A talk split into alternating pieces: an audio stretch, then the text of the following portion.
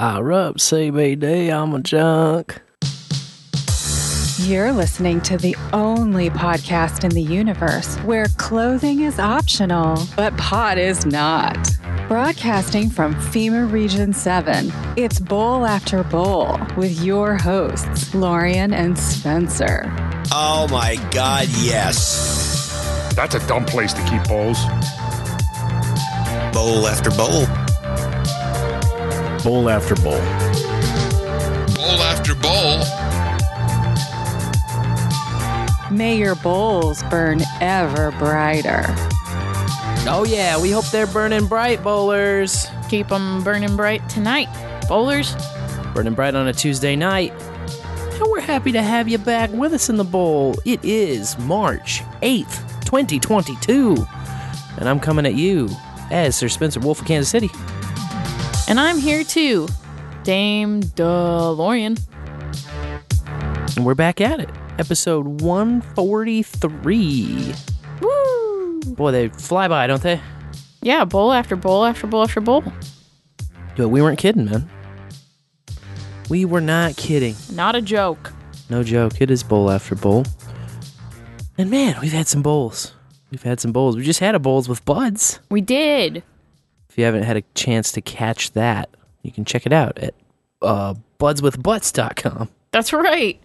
Budswithbutts.com. Yeah, budswithbutts.com. Thanks to our latest bud who's in the bowl and had a butt, Medus. That's right. We sat down Friday night, talked with Medus. Great time.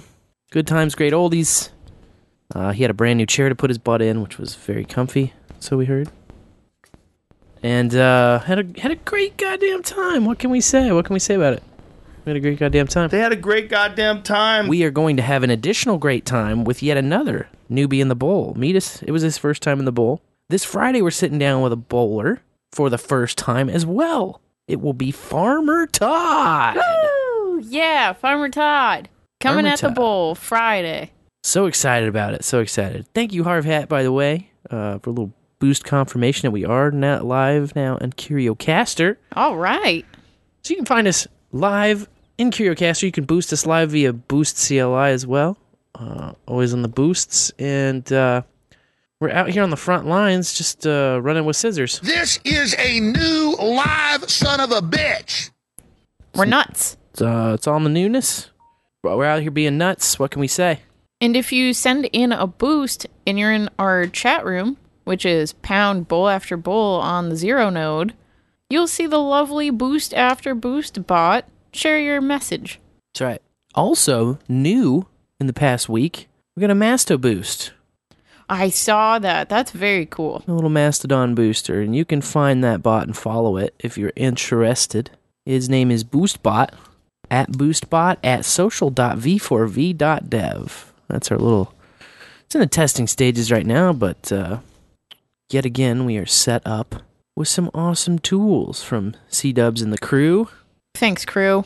You Uh, guys rule. SeeDub's leading the charge on that in a big way. And it's easy to use. You can look up the boost bots. We'll have a link to the GitHub repo. Um, for the chat bot, the IRC bot that we use, you have to install that on your node and it will watch your invoices come in and reflect them in the chat. But for the boost bot, it works a little differently. You put a little split in your uh, feed for the boost bot. Uh, put a little one splitty. You can put uh, any amount in, but the minimum is just one sat, or I should say 1% of the split, not one sat. Uh, but for the bot to work, it needs to receive one sat. So what that means is if you have a one split for the bot, the boost should be 100 or more sats, right around there. Uh, sometimes you lose some on fees or whatever, but basically the the bot has to receive at least one sat in the split for it to be able to see that your boost came through. So it's boosting all of the uh, all of the boosts at right around 100 sats and up, which is cool. It's working, and uh, looks like besides the test show SeeDubs put in, we're the only ones in there. So add your podcast now to the Boost Bot for as low as a one percent split. Fantastic idea. It looks great. It's a great thing to do. It's very fun. Spread your boosts across the internet and penetrate the Fediverse with your boost messages. Pretty cool, right? Pretty cool. Pretty cool. Pretty legal. Pretty legal, man. Been in a code hole. They drug me into it. Let me tell you. Yeah, I'm trying to make you learn some code here. Sort of uh, shoulder the load because the kids are a little too young still to learn code. Yeah, they got to master reading first. You gotta learn to read, and then you gotta learn to type.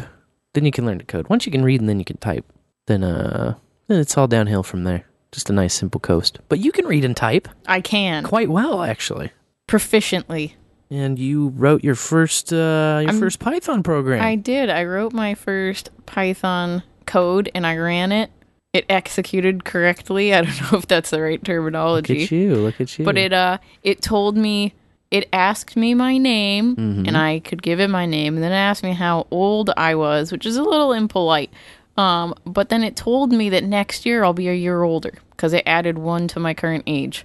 yeah. This was the first little project in the how to automate the boring stuff that I've been reading. That's right. And uh, I reluctantly did it with Sir Spencer over my shoulder. Net Ned asks, "Hello world." Uh, we did it one better. Yeah, we did in the morning. That's right. Yep. Hello world is overrated. We replace all hello worlds within the morning. Yes, I learned about strings and ints and floats. And I'm feeling uh, pretty good, pretty good about it. There we go. I thought, wow, this is easy. And then I was like, eh, this is chapter one, so let's not get too, uh, you know, eager beaver over here. Yeah. And then you were excited because you saw a Poshmark uh, Python script. Yes, and I started thinking about all the boring stuff I do that I would like to automate, and uh, I sell a few things on Poshmark every once in a while. And one of the things you have to do on there if you want to make sales is share your items to the world, the feed, or to Posh parties that happen daily. And I thought, wow, wouldn't it be nice if I could just one click share all of this crap in my Posh clo- closet? Well, lo and behold, on GitHub, someone's already written a code for that, so I just have to run it myself. And I, f- I feel confident enough to go ahead and try that. So that's my uh, that's my next project for this weekend. Yeah, that is kind of the universal statement. Lo and behold, somebody has already written it on GitHub. Yeah. Thank it's goodness. probably out there. You just gotta find it. That's the big issue. Finding it, finding it, and then repurposing it for your own little evil purposes. Trap code, trap code. That's what it was.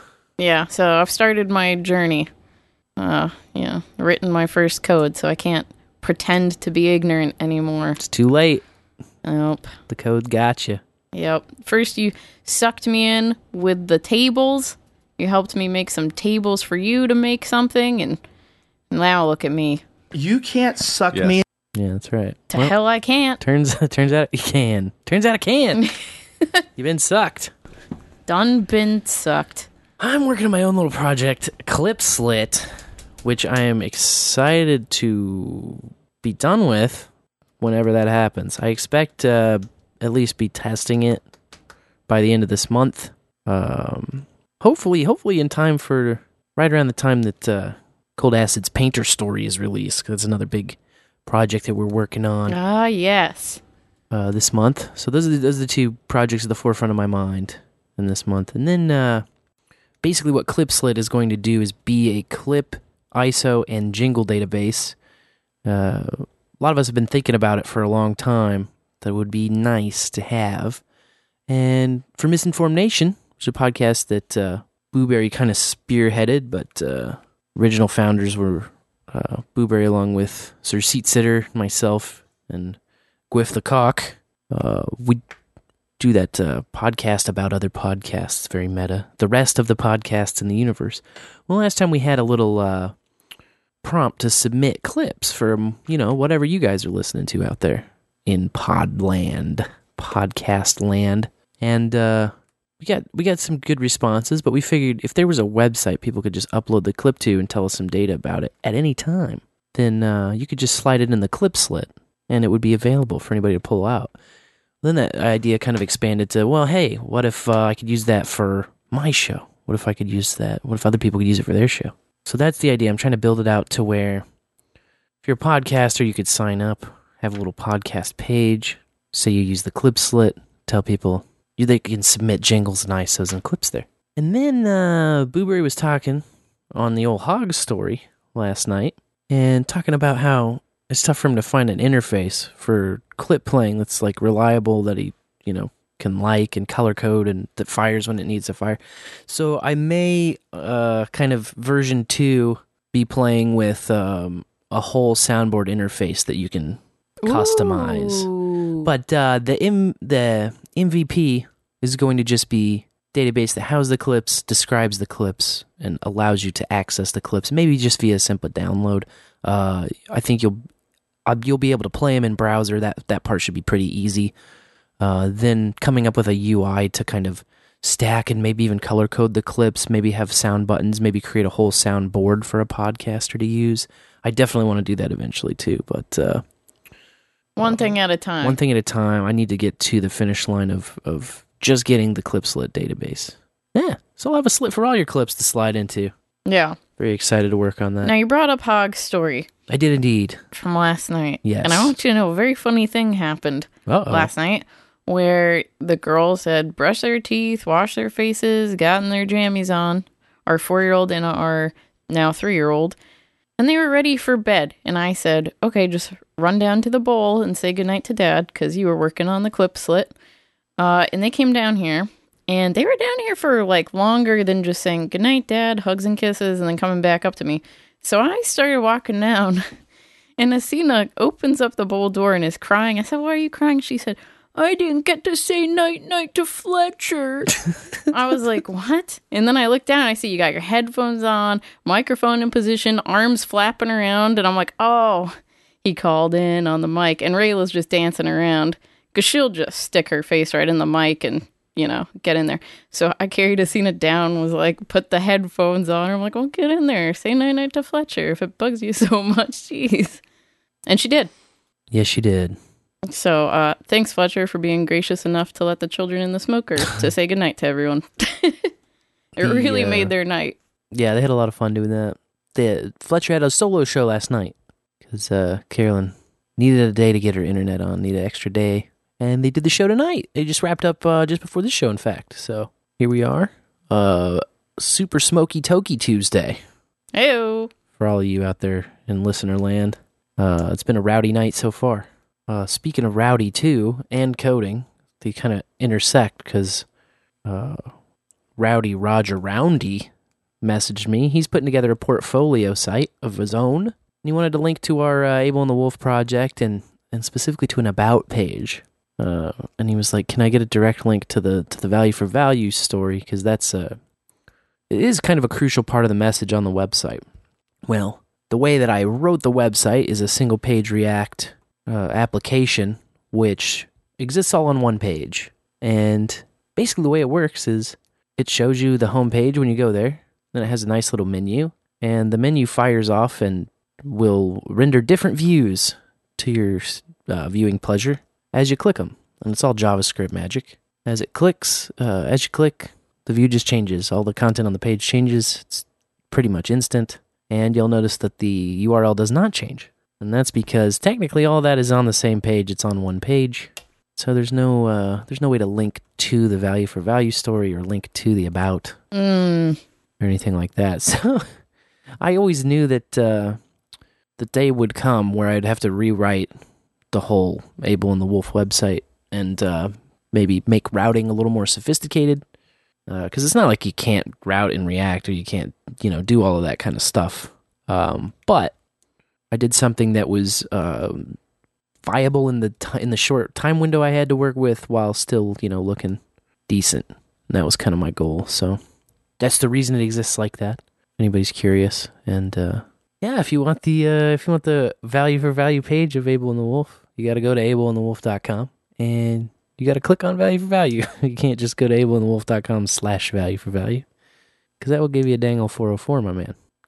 Uh, it's just the way she is right now. Just the way she is. So another uh, another project on the horizon, which, uh, like I said, I knew it was a matter of time. Uh, I want it to be a little more sophisticated in the future. I want to have some more information about it, and um, our purpose and our scope is sort of growing and creeping and widening, which is cool. It's awesome. So um, I figure there will be a time that will make sense to expand the website and to add some more content and maybe even change the core functionality of how it works too. But for now, It's all on that one page, ableandthewolf.com. Links in the show notes. That's right. Links always in the show notes. Showboating in the show notes.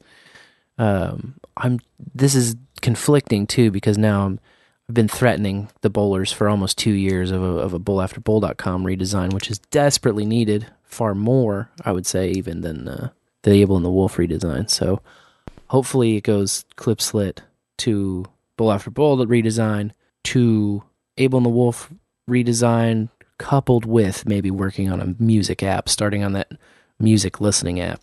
Because a lot of the functionality I'm going to build into ClipSlit is sort of the foundation and building block for potentially a, a, a music app for this value for value system that we have. So, Mm, I thought Adam Curry was going to learn Rust and just do that all himself. oh, he's making threats.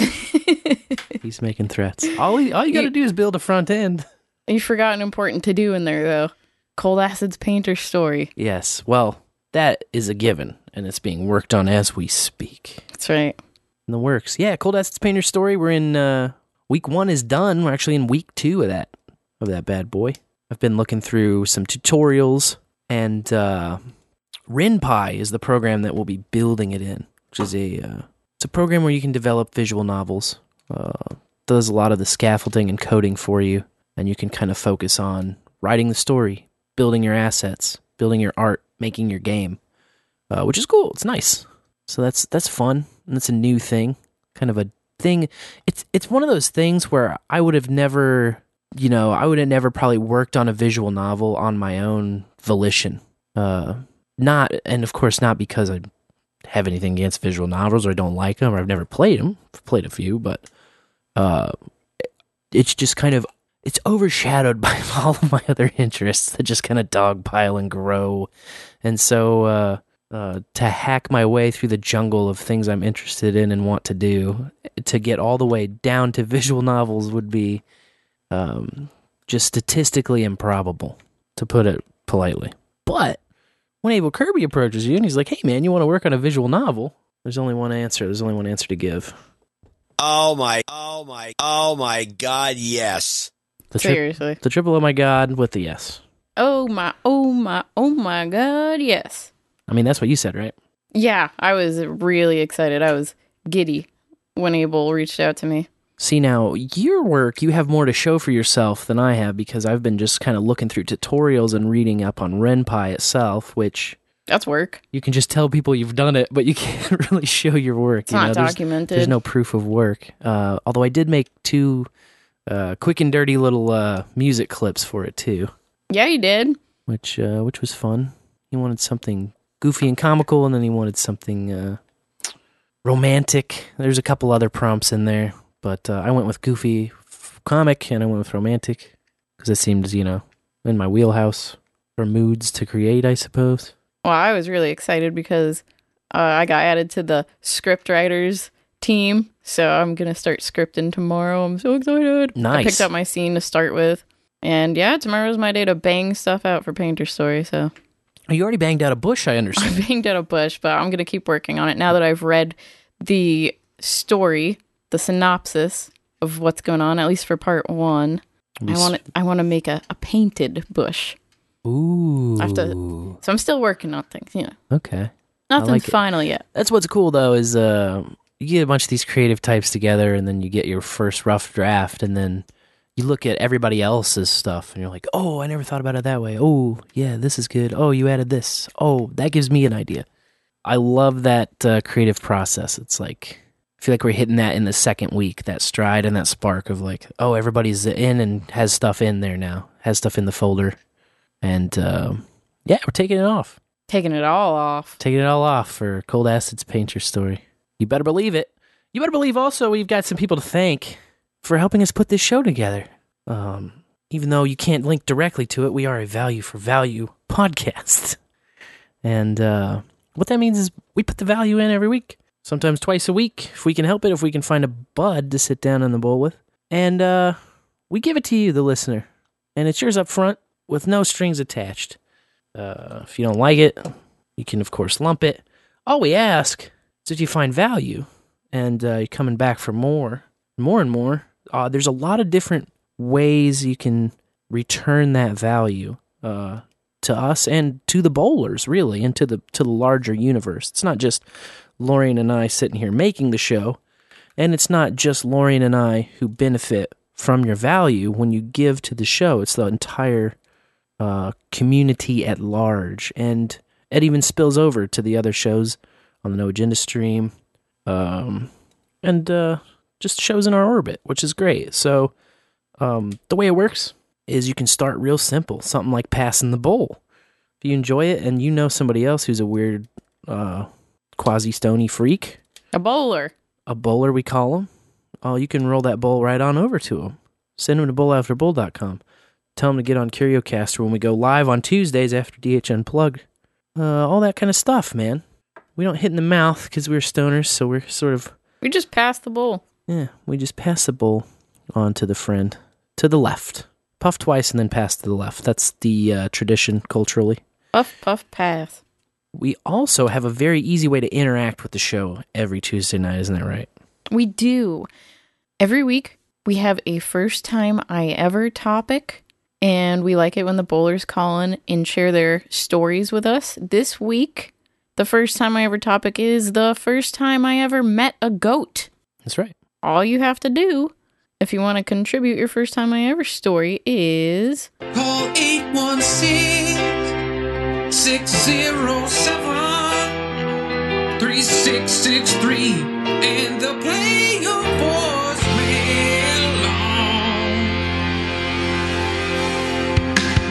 after after. Now, Tech Exams Net is in the bowl, which you can find yourself by going to bowlafterbowl.com, clicking on Listen Live, and there's a little Kiwi link. If you're not familiar with IRC and you don't have your own IRC client, well, you can just use Kiwi in your web browser, and that's a pretty simple, easy way to do it. We don't even ask you that uh, you pick a password or anything. You can just click on it and go right there. Uh, but Tech Exams Net, he's in the IRC. Could be she. I'm guessing he. Odds seem good. Uh, asks, what is the bowlafterbowl.com equivalent of a douchebag? Is it a dirty bong water? Oh, no, no, no, my friend. Uh, we call him a mooch. So we always like to remind uh, people of the first rule of smoking. First rule of being a smoker is it's bad manners to keep bumming all the damn time. It's just bad manners. So, with value for value, if you're getting value out of the show, we just ask that you pinch some off and put it back in the bowl.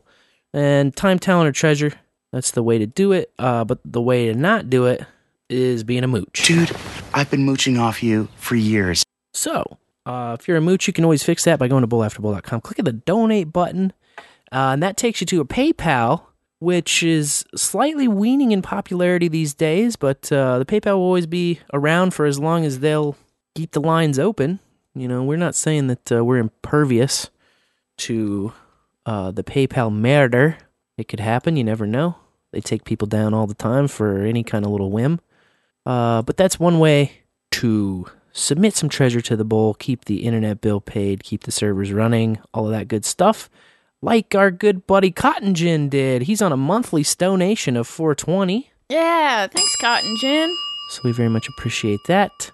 Uh, that's all that came in into PayPal this week, but there is a funner, more fun, funnerer, the technical term, uh, growing in popularity. This podcasting 2.0 value for value system, a way to instantly send value over the Lightning Network uh, via Bitcoin. And you can do that by going to nudepodcastapps.com and get yourself a nude podcast app. Podcast apps need no clothes. And of course, in the bowl, clothing is always optional. So, a nude podcast app allows you to load a wallet with sats. Those are little pieces of Bitcoin. And you can boost. You can uh, send those little pieces of sats, just like NetNed just did. Thanks, Net Ned. Thank you, sir. I didn't hear my uh, pew. Yeah, I'm, I'm, I'm trying to find the find the reason why we never heard a pew, and I can probably fix that. If you're running Helipad, of course, you hear this neat little pew. Uh, we worked on getting Helipad uh, installable into the Raspberry Blitz, and now you can install it straight from the menu. Oh, there's the There it pews. is. There's my pews. I knew the pews was around. Uh, yeah, and you can jam sats into the show. We're live on CurioCaster, so you can boost it live. What's cool about the live tag is if you have a guest on and they have a node, like Medus did, then you can put them in the split. What's cool about uh, the value for value system? If you put an album out there, You can divide royalties into splits. If everybody has a node, you can bake royalties in forever. Permissionless, you don't have to have a manager, you don't have to have a contract, you don't have to have anything other than an RSS feed that says where that stuff goes. Such a beautiful system. Such a beautiful system.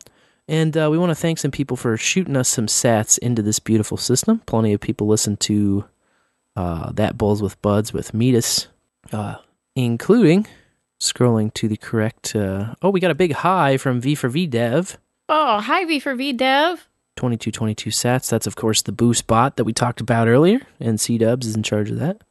Uh, we got a skipping that song boost from the live stream the other day. Thank you, Net Ned. That's always good to skip a bad song. If a bad song comes up, I will skip it for your value. Many many ways to provide value. Uh, 333, great number from Chad Farrow, who said really enjoyed this one about the bowls with buds with Medus. So thank Aw, you. thanks, Thank you, Chad. Uh, he also gave 333 sats to the Phone Boy episode, episode 120. Uh, 1,000 sats, anonymous from CurioCaster, and then a couple 508s from Cotton Gin for Bowls with Buds with Medus. Thank you, sir. Yeah, thanks, Cotton Gin. We mentioned at the top of the show 4269 from uh, Harv Hat, who told us we were indeed live on CurioCaster. Uh, 2169 from SeeDubs, boosting live via Boost CLI. We'll always have a link for that too in the show notes. Boost CLI allows you to boost from the command line if you run a node, so you don't have to uh, use a middleman app necessarily. If you run a node already, you can boost directly from the command line, straight from the source to the source, peer to peer. Truly, truly lovely. Uh, pew pew 420 from NetNed Yeah, thanks, Net Ned. and 8888 from Able Kirby. That's like his calling card. All right, thanks, Able Kirby. Line of eights. He says, My first goat, MFG, was the livestock show. Deerfield Fair when I was a kid. My family raised chickens one season. My neighbors raised cattle.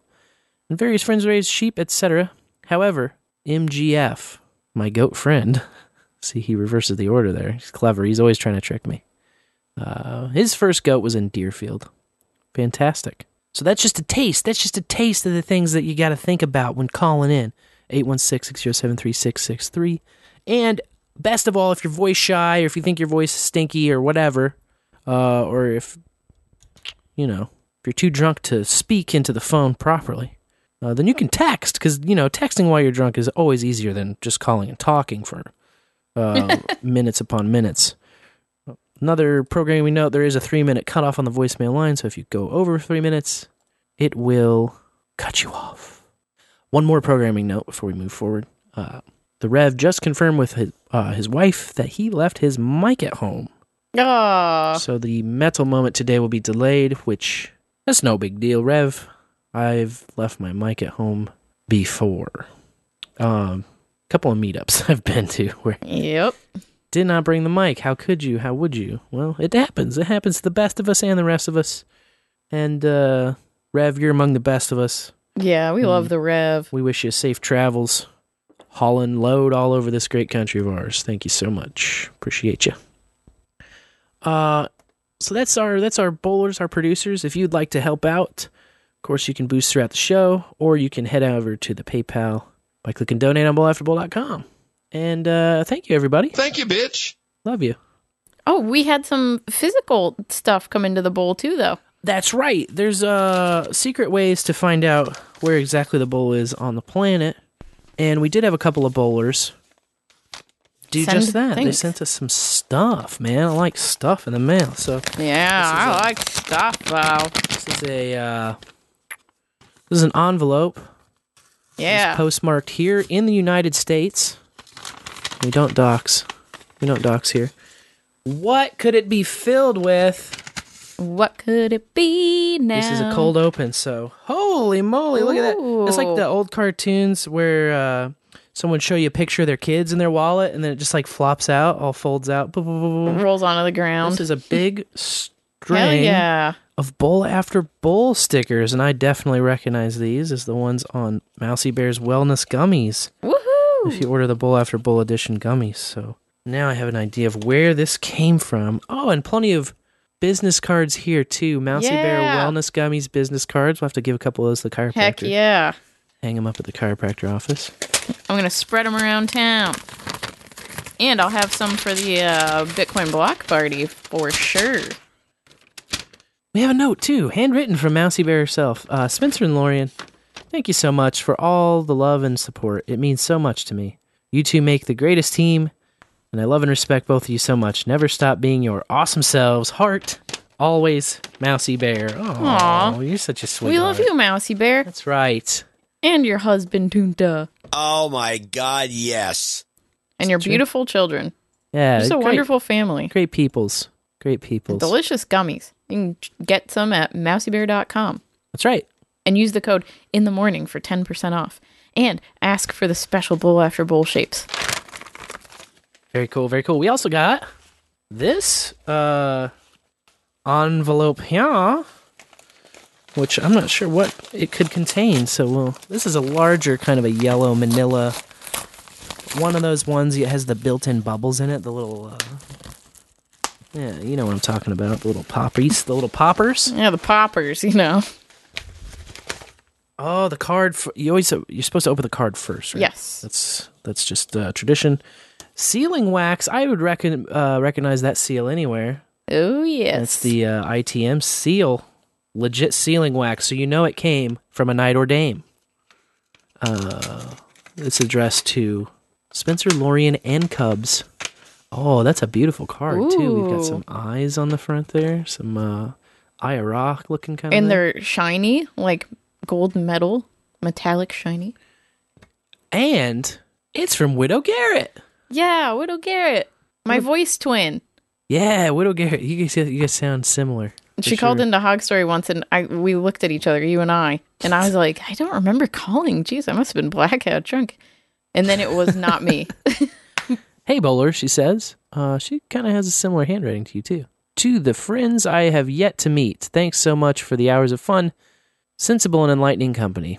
I admire the kind, brave, and passionate way you are blazing a path with your wolf pack. Keep the fire going. Love Widow Garrett. oh, This charm was made with love and good vibes. The light it catches helps to remind me that there is beauty around us always if we have the right perspective. Love is lit. love is lit. Charming charm and inside indeed uh, we do have a we have a package here oh sealing wax again look at this is like a moon there's like a Oh. moon stamped on that Oh, that's cool. she went all out on this thank you widow garrett this is so cool Yes, this is exciting. whoa Ooh. Oh, that's a beautiful sun catcher. check that thing Wow. out that's like a It's got lots of crystals and charms. like a two foot long uh charm uh, sun catcher beautiful and then it's got another sealing wax stamp there was a Oh, a seahorse on that one. seahorse. I wanna be a little seahorse. Hang me in a sunny spot. We will Will absolutely do. do, that. we have the you. perfect bay window for it. This is beautiful. We'll have to take a picture of it. we yes, get it hung we'll up. post it in the show notes. Show notes. That's where it all goes. You know, at the end of the day. The end of the day. Thank you, bowlers. Yeah, we love you, bowlers. Oh, and Oh, there's a something little, fell There's a little other charm here. Look at this. This is bonus. Would you look at this? It's like a bonus bowl. This These is a bonus bowl. zipper poles double as fidget spinners in a pinch. LOL. Oh, cool. That's awesome because Take a look at that. look Yeah. at it. Ooh. Would you look at it? Oh, these are lovely. They're pretty. They have glass beads and tassels, and we are losing zipper pulls a lot in the It's a house. zipper tickler. So, Heyo. Thank you, Widow Garrett. That was very yes, sweet. thank you. Very sweet. Ah, so beautiful. awesome.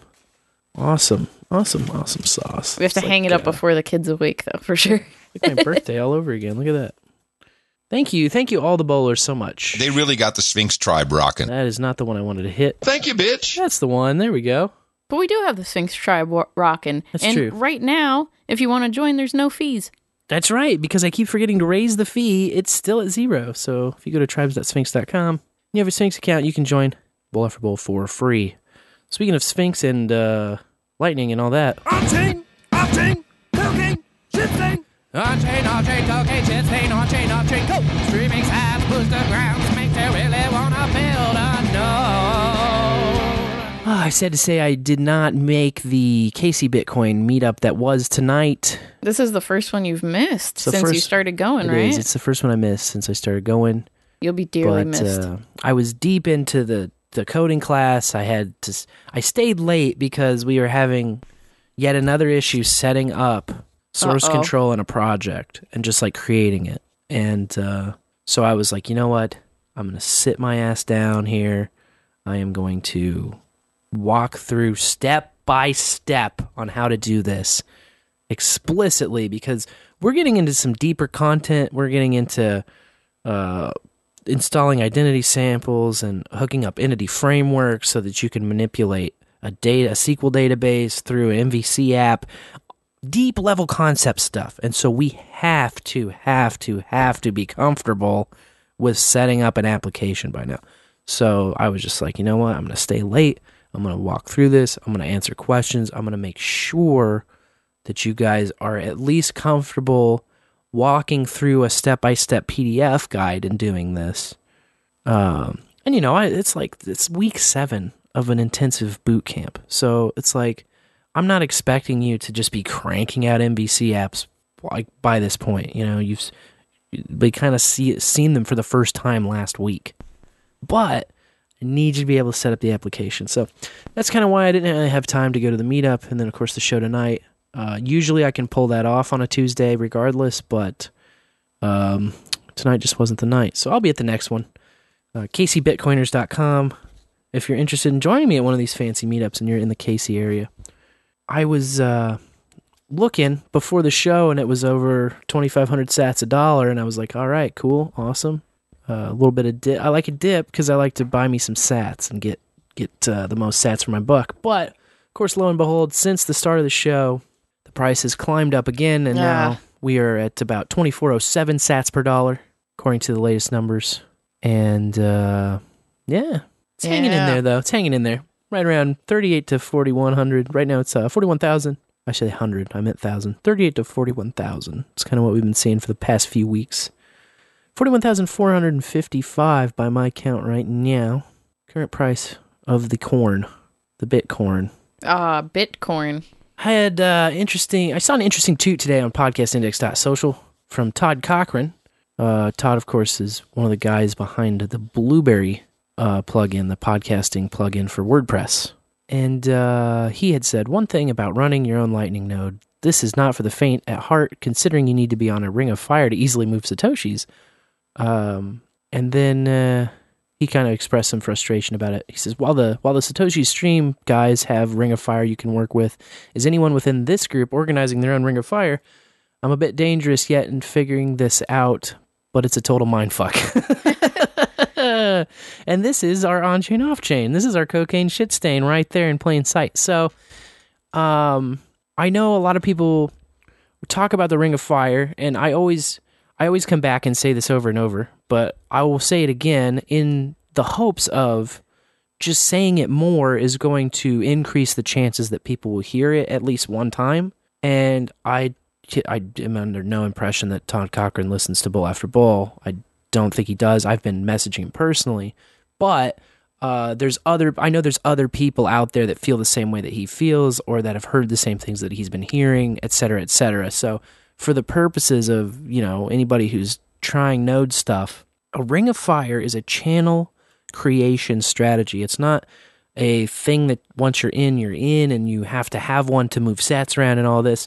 In order to move sats around on a node, what you need to be is well connected, uh, at least decently well connected, right? You don't need 20,000 channels. I recommend having at least six good, well thought out channels. Good and well thought out, meaning that they're decent in size. At the very minimum, I'd say 250,000 sats. Uh, but aim higher, you know, aim for a million sats. Those are that's starting to get to a good channel, a million sats, because then you could have a half a million on each side if it's a balanced channel. Um, but a ring of fire, that's just a way to establish the channels first. Now, it's a great way to establish channels, especially if you're a new node and you don't have many channels, because it allows you to basically get two channels for the price of opening one channel. It's a circular opening strategy. People have heard me say it too many times, so I won't go into it in super depth. But Uh, that's the TLDR on it. You open one channel, somebody else opens the same size channel to you. Everyone balances at the same time. Boom, you have two channels for the price of one. Um, you don't need to be in or on one in order for you know the lightning strategy to work but you can see how that is an efficient way of obtaining channels uh, i took a look at todd's node and he has a singular channel right now and his channel is to the podcast index node so then i did a little further digging to the podcast index node because i remember them talking about it on podcasting 2.0 that uh, the, the fees were adjusted up recently I didn't really understand how high the fees had been adjusted up. And so I'm sort of confused. And maybe some of my Lightning Bros can help me out understanding the strategy behind this. But uh, if you look on Amboss at the fee report, amboss.space is a, one of the cool node explorers that you can do. Uh, 1ml.com is the other one I'm aware of. But on amboss.space, it'll show you a fee report. It kind of compares the fees of a, a, node to the nodes around it, to the nodes connected to it, to the averages, all of that kind of stuff.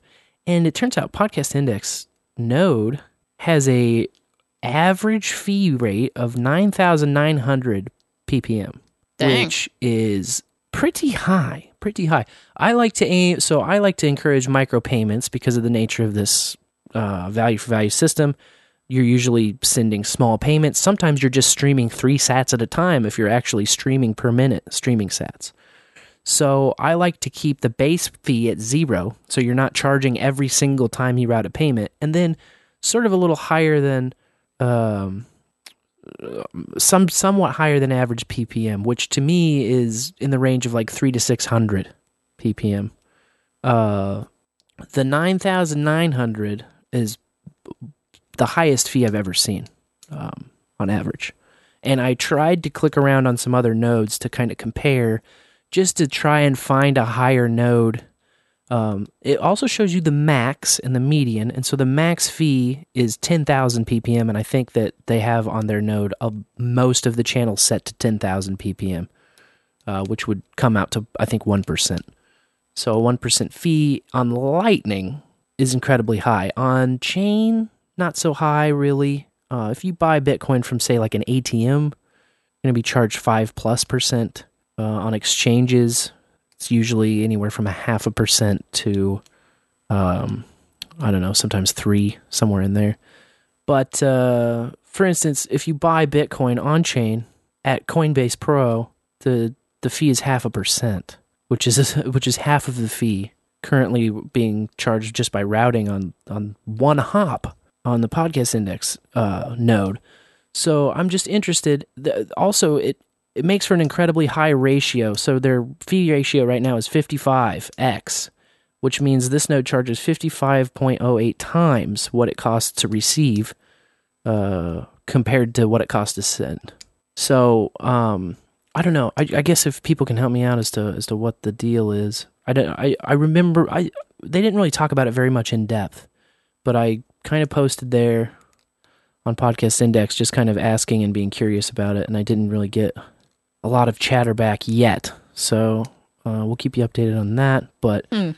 in my estimation, the fees are too damn high f- to be practical. Because uh, my understanding of the purpose of the Podcast Index node, uh, other than obviously to collect all of these payments that are split to it, because of course the index gets 1% of just about every one of these transactions. Uh, they ask for it, it's voluntary, it's a value for value proposition. So it's totally voluntary, but uh, the apps that use the podcast index API are asked to put a 1% split in for the index, which uh, they all do, as far as I know, as far as I'm aware. So, um, yeah, just uh, that is why if you are noticing that you're not able to send sats anywhere or that routes constantly fail, uh, that would be why is you're getting nailed for a huge fee on that hop in particular. And in Todd Cochran's case, that's his only channel. He's just got one channel to the index. Oof. So that, you know, those sats are going to be very difficult to route. And so I'm just kind of interested in what's the overall strategy or what's the reasoning behind that particular number. Um, I know that, you know, they were getting channels blown out, and so that had to be raised. I'm just not sure. I think it might be just an overcorrection. Is my just my initial guess, but I could have it totally wrong too. I totally understand that. So um, I'm just interested in that. But I figured I'd share it on the show because I came across it today, looking around at stuff, helping people out, helping people wipe that shit stain off of their cocaine. Does this mean that there's another Ring of Fire coming up? There will be another Ring of Fire. Uh, I'm talking with Todd about what his target is for liquidity or for his, you know, channel size. Um, what size it'll be, I'm not sure yet. Probably not a huge one. Probably 300k. Uh, I wanted, I advise him to do 300k minimum. That's the size of his channel to the Podcast Index right now. I'm hoping bigger, but um, I won't be able to participate in it personally. I don't have liquidity at this current moment. Uh, that might change by the time we start the node. I'm not sure, or start the Ring of Fire, I should say. But you know, if you're interested, there's a channel Ring of Fire uh, here on Zero Node as well that you can hop into, and um, you can also email me Spencer at bowlafterbowl.com. And we can get you in the Ring of Fire. I might even do it with as little as three people. I know Satoshi's stream was interested in starting one, so it might be Todd and Satoshi's stream, and then anybody else who's interested. If you want to be in another Ring of Fire, help some people find other routes, uh, more reasonably feed routes, um, then let us know. All right. And that's my segment. Oh, cool. Well, according to early Nielsen reports, 33 million people in the United States watched the Dusty Man's State of the Union last Token Tuesday. Oh wow, how about that? How about uh How about uh, I don't know. Numbers, statistics, you know? that's a fascinating number to land on. Right. Quite the magic number headline maker. And then I saw this week uh, this great little story about a Ukrainian film star, aged 33, who was killed, according to the story, in the Russia Ukraine war while defending his country. An actor. And his death was announced at an international film festival. Oh, Just felt very wag the dog to me. suspicious. very suspicious.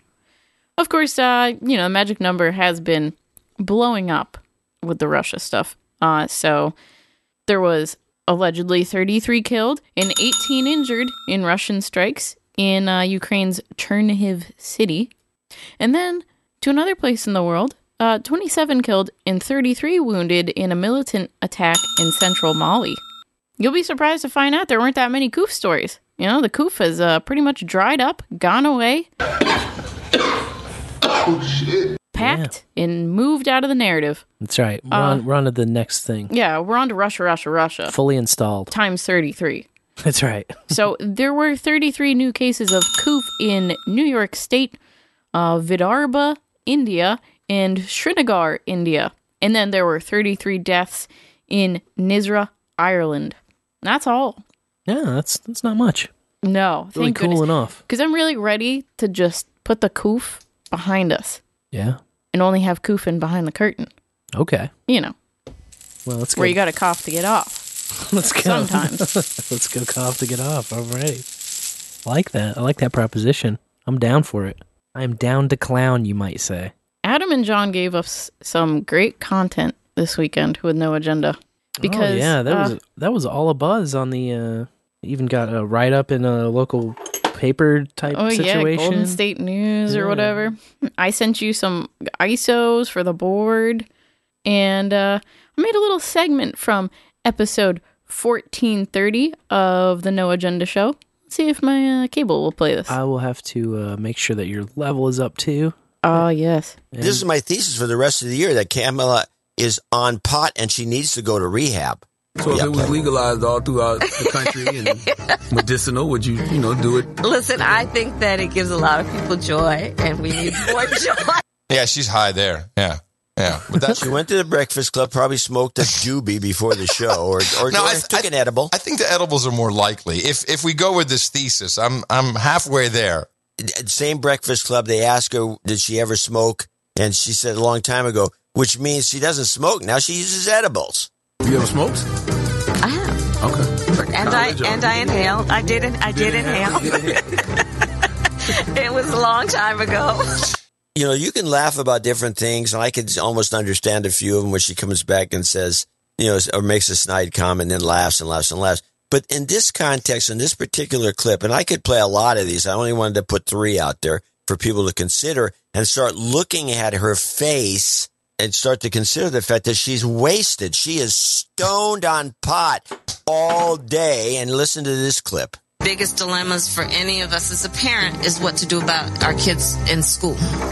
K through 12, college, all of that. And we all want them to go back to school. right? um, She is stoned. and I will give Mimi credit for bringing this up. Oh my goodness. Shout out to Mimi for the thesis. I do love it. I love it. I think it's hilarious. And uh, one thing came to mind when I heard it on the show on 1430 and No Agenda. Gary Johnson, when he was running for president in 2016, was it? Yeah. He said he was not smoking pot on the campaign trail. And you and I had just looked at each other and we're like, oh, I see. You're just taking edibles yeah, then. the, the, I like the edible uh, angle on that. Um, but I, well, I like the edible angle a lot on Gary. I think that was Oh. al- almost certainly what was going down. yeah. Uh, and edibles are one of those things, especially if you overdo it, and it's easy to overdo it Yeah, they can get right on top of you. because, uh, well, it's it's hard to first of all, it's hard to verify exactly the dosage without your your own little chemistry set, you know. Uh, second, when you eat them, they don't uh, they don't kick in right away, and so it's easy to say, "Oh, it didn't work," and take another one, and then all of a sudden, wham, the first one kicks in, and you're like, "Oh, there it is," and then later on, the second one kicks in, and you're like, "Holy shit!" Uh, so edibles, I, I can see it getting out of control, but for for Kamala specifically, or Kamala, or whatever the fuck we're calling her, um, I'm just, it doesn't seem to me the stony laugh, you know, and I feel like there would be a lot more lose your train of thought or stops talking in the middle of a sentence. For her, she has the same thing of like Hillary does, where she just laughs at completely inappropriate times, uh, and sometimes it it hers is a lot more out of control than Hillary's is typically. But it, Yeah. it just seems like a in a similar vein, and so I do wonder. You know, Adam has that uh, uh, different theory of the SSRI laughing disease, which I kind of like a lot more. Um, I I think drugs, some sort of drug, some sort of drug. I'm seeing red flags for some sort of drug, but I'm not seeing the pot being the the culprit necessarily. And maybe maybe this is a JCD. You know, maybe this is kind of a a thing that he doesn't actually fully truly believe either. Maybe he's just putting it out here because he knows that uh, we'll all be talking about it and it'll and it'll uh, generate some talk. Uh, I could see that. I could see that being his angle. But for my money, I'm just not seeing weed. I'd like maybe SSRI something.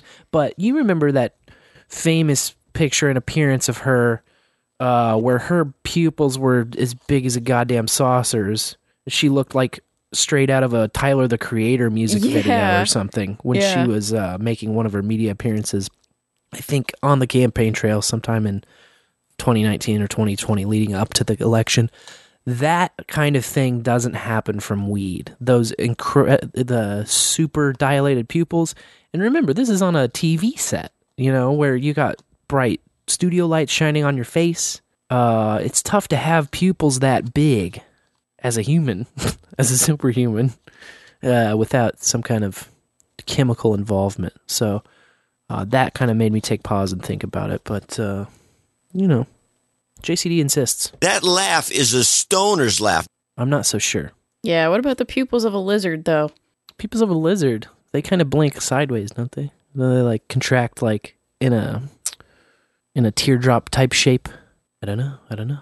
Maybe, I don't maybe she has to keep them dilated so that the teardrop isn't obvious. I think there's definitely some awesome performance enhancing drug that they have access to, though. Like the Dusty Man, you know? I think a combination of it is just she's constantly out of her element. Like she's constantly punching way above her league, and uh, she just doesn't really have much to back it up in terms Mm. of. Uh, I don't know about raw intelligence. Sometimes that doesn't really come off, although you know, it seems to be lacking. But I'm trying to be generous and as fair as I can. But uh, at the very least, not no no cutting wit whatsoever. You know, no ability to go off script. It's very clear that she's like coached and prepared for everything and just like keeps fucking things up. Like the Tupac thing where she keeps fucking certain things up because she is prepared for three or four given scenarios and she just has no ability to be in the slot, in the pocket and answer a fucking real question like a human being, Yeah, no ability to be human. which is concerning, man. It's concerning. yeah, it sure is. You know what else is concerning? Uh, of course, Dusty Man talked about $41 billion slated for the 2022 budget to go towards drug policy efforts, which, of course, just means keeping the war on drugs going. It seems vague, right? Very vague. Um, and that was broken down this week after the State of the Union. Um, and so I took some notes. I took some notes on where Oh. all this $41 billion of ours is going. Uh, $23.5 billion is slated for public health approaches to reduce drug use and its consequences. Very vague. but 10.7 billion of that chunk of change is discretionary funding for the D- Department of Health and Human Services to fund research, prevention, harm reduction, treatment, and recovery support services. Oh So boy. yay, HHS, there's your check. 17.5 billion for supply reduction efforts with 5.8 billion for prohibition efforts at the border, uh, air and maritime seizures, and going to drug source nations. the most dangerous and violent aspect, by the way, of the prosecution of the war on drugs is uh what did what did you call it specifically supply control or something like that? It's so ominous. Supply reduction efforts. Supply reduction efforts. yeah. That's where you're stealing shit, burning crops, uh kicking doors down. That's the uh That's the war. that's the war part of it. Yes, Yeah. that's the So there's seventeen and a half billion dollars to fuel that of our money. Uh, you know, I didn't s- agree to this. I don't want my money going there. no doubt. I'm sick of this war. I'm sick of your fucking smoke. It gets worse. The Biden administration has proposed universal access to medications for opioid use disorder by 2025. And that's the big three methadone, buprenorphine, and naltrexone, uh, which is also used for alcohol. Naltrexone, I didn't know that. Um, it's given by injection, like once a month for maybe six months or so. Ugh. Is And- that is that what blocks you from being able to feel the effects of getting Yes. drunk basically? Yes, but I've heard of that. If you take, uh, say, heroin after you've done that at a regular dose, it becomes almost guaranteed lethal for you. So it's like a you cannot do this or you will die situation. It makes it more potent to your system. It fucks with you.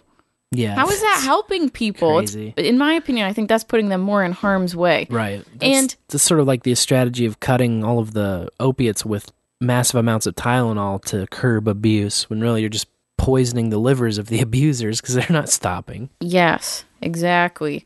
Um, one of the parts of this plan is having mobile vans that provide methadone to folks, um, making the COVID emergency provisions permanent, Ah. which allowed people to get methadone uh, via audio only telehealth appointments and granted the take home flexibility to everyone who wants access to methadone. So usually they'll have you come in and stay there while you take it and then monitor you for a while afterwards. And then once you've done it for like six months and you're weaning off the methadone, supposed to be, you know, going clean off of everything, they'll let you take home your doses. Well, in this instance, everyone can just go in, grab some, and go home. What does that say to you? It says black market to me. It Sure, says, yeah. oh, let's go grab some and then pass it out to other people and whatever Another thing you can sell. even though it's allegedly universal access, you know. Um, and then uh, they want to make federal guidelines for hospitals on how to care for folks who have overdosed, starting with, of course, reversing the overdose using naloxone, um, initiating treatment. So they're just going to start you on one of the big three there. Then connecting the patient to peer support services. So let's get you in with a community. Let's get you some therapy put you in a circle of people, talk about your problems. Uh, and then they want to expand that universal access to the federal prison so that when inmates are released, uh, they are put into a peer support circle uh, where they're monitored also and have the treatment available of methadone or buprenorphine or naltrexone. And what really pissed me off is that last week, I should have seen this coming. There was a huge hit piece on medical weed that we talked about in the bowl last week from Pennsylvania Yep. talking about how there's no research or scientific evidence to back marijuana being something that can ease withdrawals from opioids and how it would be dangerous to suggest it as a medical treatment for someone who's addicted to opioids. Dangerous. Dangerous. I mean, they really they want to get people, they want to get medical dispensaries and growers in trouble for even suggesting that if you have an opioid use disorder that you would even try and take weed before going to an FDA approved big pharma big 3 drug. Correct. Well, that's that's where the danger actually comes in. There is true danger, but the danger is to the balance sheets at these big pharmaceutical companies. It's to the profits at these big pharmaceutical companies. That's the only danger involved. Is Yeah, to their pocketbook. they're stepping in on uh, their turf. You know, you're stepping in on their turf. And uh, make, But- make no mistake, man. The the people fighting this drug war, these criminals, are, you know, they're the exact same as the cartel. They're just they just wear white lab coats. Right. It's very frustrating because as more and more states move to legalize, of course, it's still illegal in the United States under federal law. Um, so that's all of us, Correct. you know? Um, and it just feels like this is a new attempt to criminalize weed. It's another way. It's like, oh, uh, we see that the momentum to help people who are addicted to heroin, who may have been giving painkillers in the hospital setting or something, you know, when they want to wean off and they start smoking weed as a means, like, since that's damaging our pocketbook, we have to hit back at weed. Mhm. We need to recriminalize it. We have to take away more of its, uh, you know, the notion that it's medically effective. Because there's still people out there like uh, Caillou over in Nebraska, you know, um, who think that there's no medical benefit to weed, that it really isn't medicine to anyone, that that's just a line the stoners give them to get high. Mm-hmm.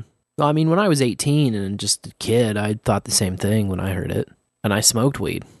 But then you meet people You meet people, who it's actually helped. and Yeah. it changes everything. When you meet a patient whose life depends on it, you know, their ability to live and Yeah. function, and it really is their medicine, that's when you realize why everyone's fighting for this and why you should be fighting for it too. That's right, and and it comes down just to uh, the the personal sovereignty to be able be able to make your own decisions. You know, Yeah. If someone wants to go to the methadone clinic, fine, go there. correct, But don't tell them that they cannot try pot first. right, And hell, if someone wants to do heroin, maybe don't nanny state the shit out of them either on it and just convince them that they've got a problem. It's, I think when you have an addiction issue, one of the biggest factors is really environment over everything else, yes, you know? And just pushing them onto another drug doesn't really help. changes nothing of the source of all of the problems. Yeah. Exactly. But, you know, they don't care about people, they care about money. So, Yep. here we are. Um, and then shame on the Washington Examiner for jumping on the bandwagon this week and alleging that, well, what they did was they reincarnated the gateway theory with weed, which oh is boy, so lame, so old, so reefer madness. thoroughly debunked. And they made a correlation between opioid mortality rates in medical states. And they said that states with medical weed have higher overdose rates, as if there's any correlation there. right. You just take the numbers and you mash them together to make a statistic that backs up your viewpoint and what you want to say to the world. Hey, yeah, yeah. It's crazy. I mean, they were also citing studies in this article, which will be in the show notes, about weed causing brain damage that's been cited by the American Psychological Association. And then for every one of those studies that's like, oh, there's damage to the frontal cortex, there's 10 studies that are like, actually, weed has neuroprotective properties. And here's exactly where they went wrong in those studies. But whatever. It's a lot of reading. The silliest thing people say nowadays is that there's no research because there's uh, such Oh, a massive amount of too- research that you can now cherry pick anything you want. But that's you can thing- have weed be like this miracle drug that will cure anything. You can have weed be this danger drug that like kills your brain cells or lowers your sperm count. Uh, all of these conflicting studies are out there. all you have to do too is once you have an idea a uh, piece of propaganda you want to put out in the world whether it's pro or against weed you can just make a study that's going to back up your claim at this point in time and you just look at who's funding the study and you can say oh yeah okay that makes sense now so research meh just take it all with a grain of salt just have to make your own decisions in this world Yes. And It'd be nice if they'd give us some freedom and, you know, bodily autonomy to use whatever substances we want. So leave the weed alone. It's freaking weed. It should never have been criminalized in the first place. I think it's very stupid to be fighting over a hardy plant that Yeah. I should be able to grow with my tomatoes in my backyard. I would agree. And I gotta stop saying that because pretty soon, you know, it's gonna be seed to sale tracking on tomatoes too. Right. Yeah. They're You know, coming for your they came- tomatoes next. They came for the weed and you didn't realize, but the tomatoes are next. I'm excited to talk to Farmer Todd on Friday. Oh, me too. He wanted to talk about agriculture and food and how it's going to be like difficult to feed ourselves in the near future and maybe what we can do about it. So I'm looking forward to that for sure. Me too. Friday at do we have a time? Like eight PM Central? Around, around 8 p.m. All right. ish. Yeah, I'm very excited for that. Bowl with our bud. Ah, well, there's another president, an older president, who uh said he didn't inhale, but he might slather CBD on his lizard scales. Uh oh. Bill Clinton. Yeah, an article came out with some quotes from him during an on-stage conversation he had with Sanjay Gupta, uh, CNN's you know finger wag quotes medical expert. Did Sanjay say Um, to him, uh, You'd like to smoke dope? No, no, no, no. uh, this was at the Impact Forum in Orlando over the past week. Uh, and this article appeared in the publication Cannabis in Tech Today last Wednesday, just after the bowl, just missed the bowl. Um, but the writer almost immediately requested that the article be taken down. And that's when I like really paid attention because I saw the claims. I saw Bill Clinton was up there saying he's heard lots of stories, you know, anecdotal evidence of CBD helping people manage their pain, people he knew, and that regulators should develop standards for this cannabinoid. Um, but then the article just disappeared. And of course, you know, there were screen grabs and the Wayback Machine. There's ways to get to it. Um, but add the story the- to the Clinton body count? the writer, the author of the story, uh, came out and said that the outlet, Cannabis and Tech Today, had allegedly faced pressure from Clinton's PR team to remove the article Oh, and were alerted that no press were authorized to attend that impact forum in Orlando. It's a forum. It's a forum. That means anyone can be there and anyone can write about it. And you don't have to be a member of the press to write about shit. She had direct quotes. She had recordings to back it up, you know? She was like, everything here is proofed, okay? They didn't make stuff up, but they took it down. But the most mysterious part about this all is when I was writing up my show notes last night, listening to Behind the Schemes, the article reappeared. It's been reposted. Uh oh. So what? Did they get a Clinton blessing? I don't you know, know. hey Bill, CBD is actually pretty good. That's a that's a good look. Maybe they, yeah, maybe that, or they convinced him that taking it down would Streisand affect it, and they're just like, just leave it alone.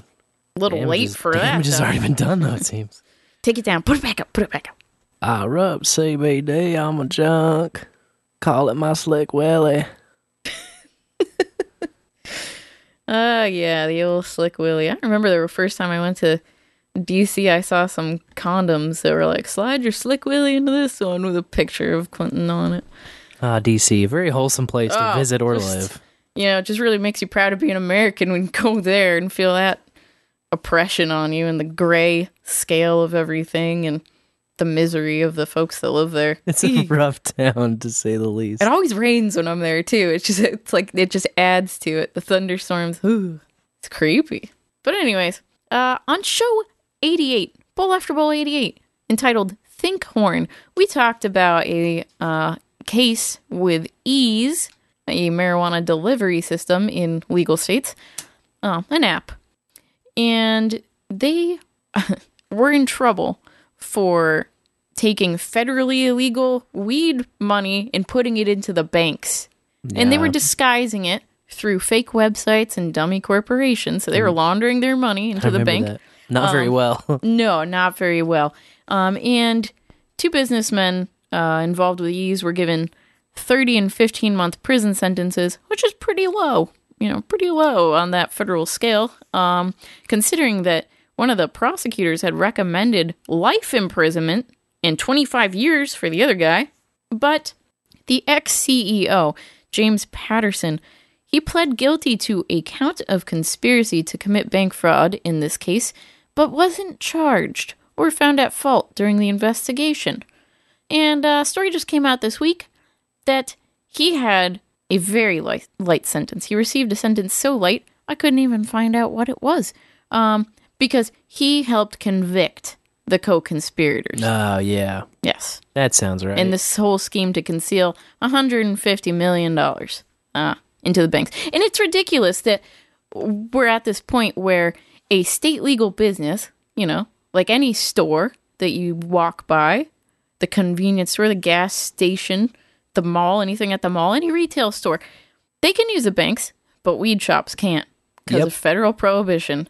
And so then they're they're forced to do stupid shit like this. Launder money that was legally made. And of course we had the case of the highway robbers too. yep. Highway patrol sitting there waiting for the vans that take cash from Missouri dispensaries to the one credit union in Colorado that's authorized to accept the weed money. Just makes me so mad. It's a big fat Uh, joke, man. But also shame on this guy for narking on your friends, Yeah. your coworkers. I mean, could have seen this one coming considering he pled guilty and then wasn't charged with anything. But Mm, very suspicious, huh? yeah, Sipui Sipui. You get the giggles and you sound like a moron. There's another story on No Agenda. Uh, I can't remember if it was the Thursday show, 1430 or 1431, um, about the women's basketball player, a WNBA All Star, Brittney Griner, who was arrested last month at a Moscow airport with vape cartridges. This is very bad timing. No doubt. Very bad timing. Um, now, she has won two Olympic gold medals with the United States, and she's a seven time All Star. Pretty impressive.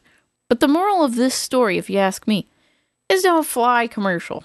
Yeah, Yeah. Well, you're not safe. No. They make you do a bunch of stuff. I mean, we live dangerously, but not in an enslave. You know, you're just a total slave on the commercial flights, and it sucks that you know she had eight cartridges, and it just says cannabis vape. So like that could literally be CBD oil. You know, it could it could be anything. It could be THC, whatever. But I don't know. You done messed up getting caught in a foreign country with that shit, and then it's like you turn here, you want some legal defense, but hey, that shit's federally illegal. Yeah, that's a bad situation. Yeah, there's no way to get out of that part. and now you're in Russia, and here we are. You can't even say Russia if you were, you know, if we had advertisers, stakeholders. Russia, Russia, Russia.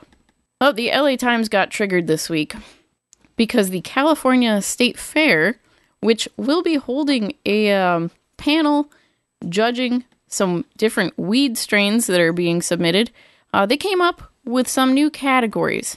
And the op ed at the LA Times, or the editorial board, was very upset. Um, and I think it's just a huge misunderstanding. So there's going to be some terpene based awards, you know, for strains with the highest rates of all these different terpenes. Um, but here's where people got upset. They're also giving awards for strains with the most abundance of three primary acidic cannabinoids THCA, CBDA, and CBGA.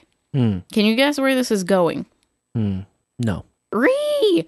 You can't promote things that have high THC. That's what gets people high. Ah, and then they're going to get all this free advertising, and the teenagers are going to see it. I and they're going to get the most potent pot, and they're going to die. Why did I not? They're going to jump off a roof. I know THC. It's like the most dangerous thing that ever happened. Like, oh my god, people might have it, and people might have more of it. In fact, But if you uh, you got Everclear at the grocery store. If I've you- never understood the potency issue. You've got fucking Everclear at the grocery store, dude. But if you can read and if you listen to my words, I said THCA, not THC. Right. Tetrahydrocannabinolic acid. It's the precursor to THC. So, when weed grows, uh, obviously it makes cannabinoids, starting off as carboxylic acids. I probably butchered how you say carboxylic, but I can read it. I know decarboxylation because that's what happens. Uh, Yep. the acids convert into non-acidic compounds through decarboxylation, which, you know, as soon as you smoke it. And with THCA, if you extract it, it's like really hard to keep in its form. Very temperature sensitive, light sensitive. Ah, um, and so if you wanted to ingest THCA, you would have to eat the plant raw pretty much. You know, grind it down, put it in something if you need it to taste better than eating just a plant. But yeah, eat the cannabis plant raw. It's not going to hurt you. Uh, and THCA has been shown to have anti inflammatory and neuroprotective properties, as well as reducing nausea and vomiting. So it's good to know. It's good to know that it's in there and that it's non psychoactive because THCA does not bind to the cannabinoid receptors. So, why are they mad? Well, doctors say that this distinction between THCA and THC is irrelevant because people just hear THC and that's the end of it. And they're dumb. They don't know any better. People they're are ignorant. dumb. Yeah. Um, and so they also worry that, oh, they're looking for the strain that has the highest THCA. Well, as soon as you smoke it, that's going to turn into THC, which then must mean it has the highest THC. And I'm not sure that's exactly how it works. Uh, I would guess some of it's lost, you know? If you really want to go all egghead argument on it, you could argue that with a higher potency THC, you'd need to inhale less combustible weed, and uh, thus you would avoid more tars. Yeah. Oh, I like that point. I mean, you can if you want to spin shit, you can spin shit, you know. But how you going to spin more potent weed equals more dangerous or anything like that? Like, right. Well, you, the- know, you can take some shitty weed and you can sit there and smoke it all night. You can smoke a quarter Putting- of it. putting the word dangerous next to the word weed is just ridiculous. It's a joke. It's like sure. putting the word dangerous next to toilet paper. Or I don't know. Like even if you want to say no, I insist. Weed is a vice, and it's like it's a vice. You know, It's just bad. it's much safer vice, if a vice, than alcohol. Yep. Really, name any other drug. Tylenol, over the counter food. Tylenol. Uh, yeah, cheeseburger's a vice. Yeah. Uh, a certain type of cheeseburger that rolls off of a Sysco truck is a vice. I'm not saying you can't have a great healthy Well, cheeseburger. if you make can it at done. home, Yeah, if you get good And source beef and yes, cheese the cow was and get rid of the ethically killed. probably get rid of the bun altogether. Oh yeah, lettuce buns are good. You know, no bun, just lettuce. Sorry, I shouldn't call it a bun if it's just lettuce slices, but it works for me. I like it. It's good. Uh, you know. and I'm sure, yeah, we'll get into that Friday too with how wheat, grain, or bread totally void of uh, any anything nutritional at this point in time. Uh, you know, to rodent proof it, proof it, because the rodents don't want to eat it because it's got nothing good in it.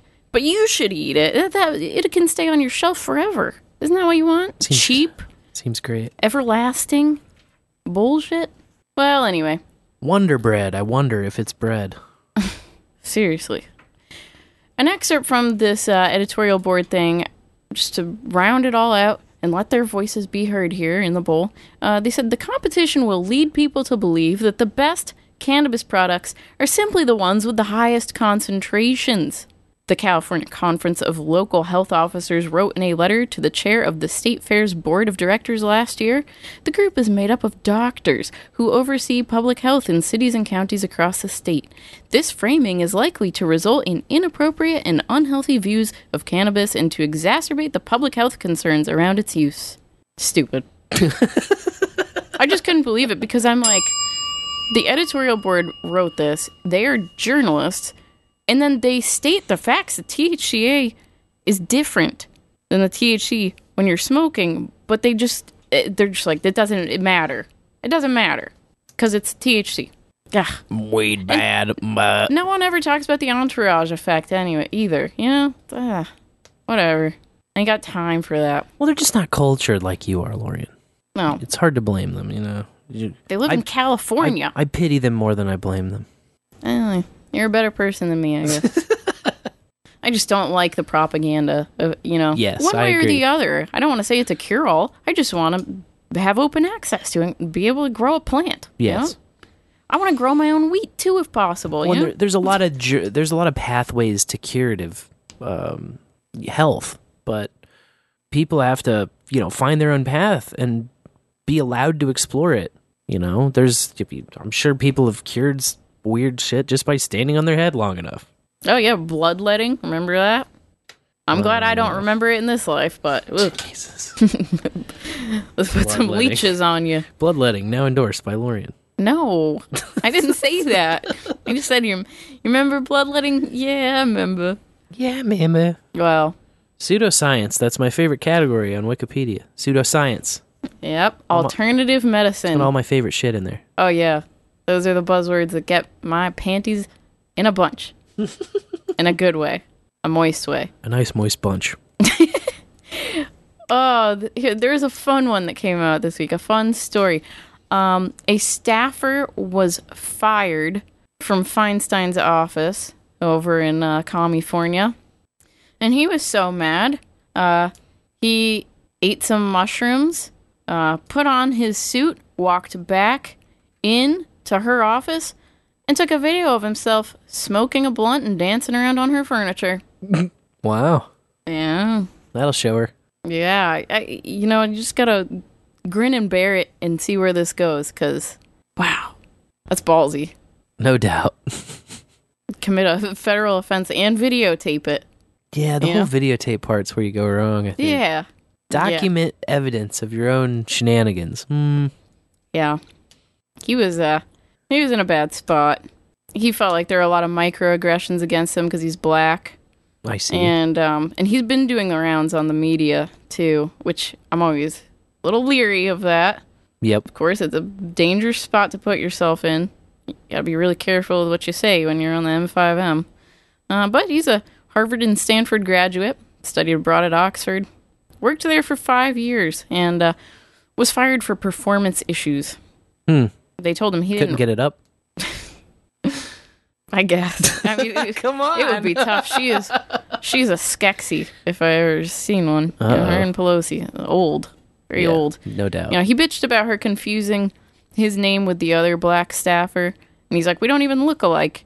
And um, whatever M5M show he was on, the host was like, "Could it just be because she's old?"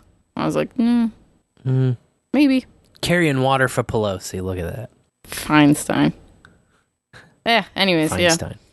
yeah. What's the I difference? thought you had just said Pelosi. I did. I did because I said she's a Skeksis like Pelosi. you know, Ah, if I you ever seen one. confused me now. But Crossing my street. I said he was in a bad spot because um, his dad died in December 2020, uh, allegedly Yeah. of the Rona, and so your emotions when you lose someone close to you, you're just not in a good spot. Yeah.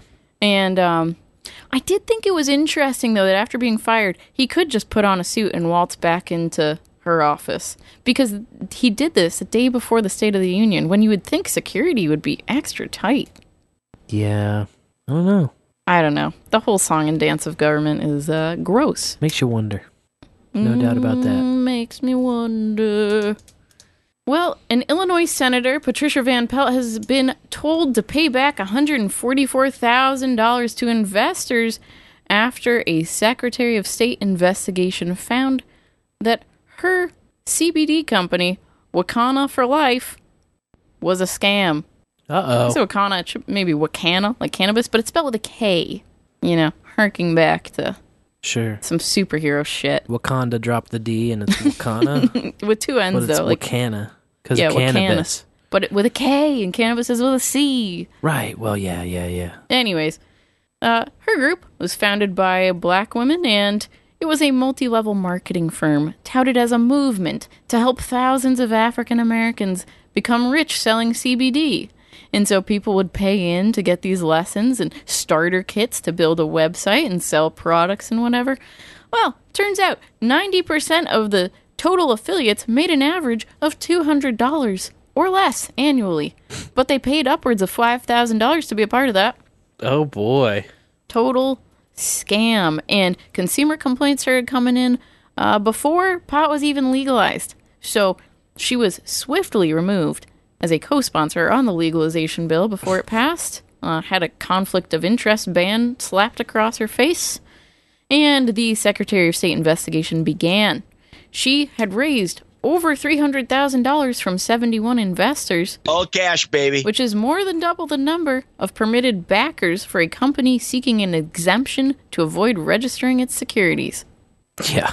Yeah, so to retain that exemption, she had to specifically uh, refund investments made by out of state residents. Uh, it doesn't help that all of her paperwork with this company was either filed improperly or late. She was also applying for licenses to grow and have a dispensary. Uh, but, you know, she started paying people back last year and they're just saying, hey, gotta hurry up, get that money back. Where's my you know, money? said- they said, well, you know, she stopped the installment payments that were coming in as if that's paying them back, like giving their money back. Well, I, I'm not taking the money anymore. Right. Hey. yeah, she's got to pay back, uh, I think, 40 investors with 10% interest on what they gave her. Oh jeez. Don't scam people. Yeah. There's room for everyone at the table. Definitely. Yeah, you could just grow good weed and then sell it to people who are happy to buy it. Yeah. Makes me so mad. Kind of like when I was searching for that Python script last night for Poshmark. There's a lot of scam ones out there.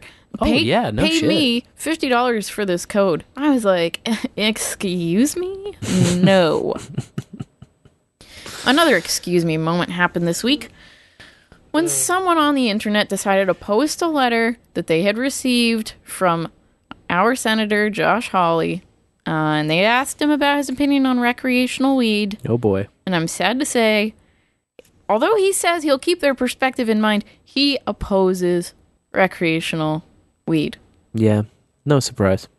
He's so good. He's so good on all the other issues. He's a politician. I mean, he's a senator for Christ's sake. this always happens to me. First it was Kristi Noem, now Hawley. No heroes, I know. bro. No, not heroes, but just like, I, oh, I maybe, know. I know. maybe you know they're still human. No, they have stakeholders pulling the puppet Hmm. A strings on their senator, yeah. stupid puppet fingers and arms. If you're a, s- if you're a United States senator, dude, like there can only be fifty. All right.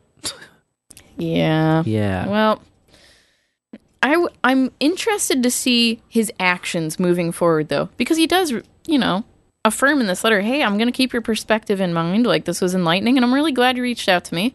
Which is cool to hear. Although I'm sure staffer wrote the letter. Sure. you know? I mean, it's a um, but yeah, if it comes up for debate in Senate, I just I'm interested to see where he stands with it, what he does. I'm not going to get my hopes up or anything.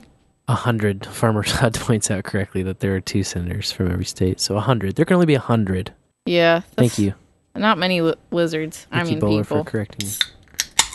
There can only be 100 in a nation of 300 million, The chosen few. 330 million. Ding ding. What a time to be alive. I'm almost done with my segment. In South Dakota, uh, Kristi Noem, speak of the devil, she signed 24 bills yesterday. Uh, so I waded through some of them. And uh, there were four that have to do with medical. Um, the most problematic one puts it out there that um, government medical assistance programs and private health insurers, along with workers' comp insurance carriers, do not have to reimburse a person for medical marijuana costs, which is bullshit. Because if you get injured on the job and you get a prescription for Oxycontin or whatever you get these days, I'm sure it's probably not Oxy anymore, uh, they'll pay that. They'll pay all your other prescriptions. You get this recommendation from a doctor. How is it different than a prescription?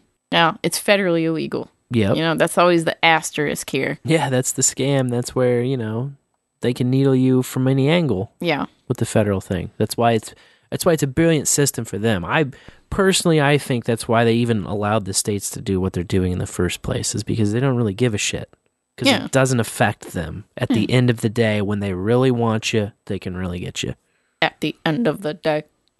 Yeah. Well, uh, some good bills. Uh, well, you know, there's a provision that says parents can't be denied custody or visitation of their child if they are a medical card holder in South Dakota. So that's that's good. You know, It's a a step in the right direction. After all.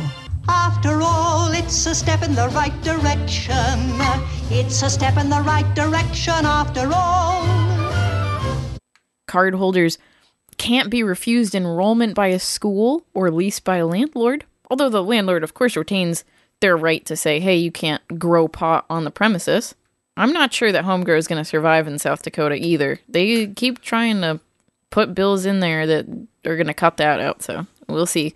Um, and of course, no licensed professional shall be denied rights or privileges of their license for lawfully engaging in state medical weed, even though it's prohibited by federal law. So, your hairdresser is protected. She can be a patient. She can get her medicine. Thank God. Uh, well, Green Bay, Wisconsin, their city council voted to reduce fines for people who are caught smoking or holding on to some weed. Now it's just uh, going to be a fine between one dollar and five hundred dollars, and or community service. Woo! woo! Take what we can get. We'll take what we can get. And finally, our neighbors to the north in Alberta, Canada, can now buy weed online and have it delivered to them. Nice. Spoiled. But I was thinking about how that's such a great tactic for this next round of lockdowns or whatever might happen. You know, be happy slave, own nothing, smoke your weed, stay Yeah. home.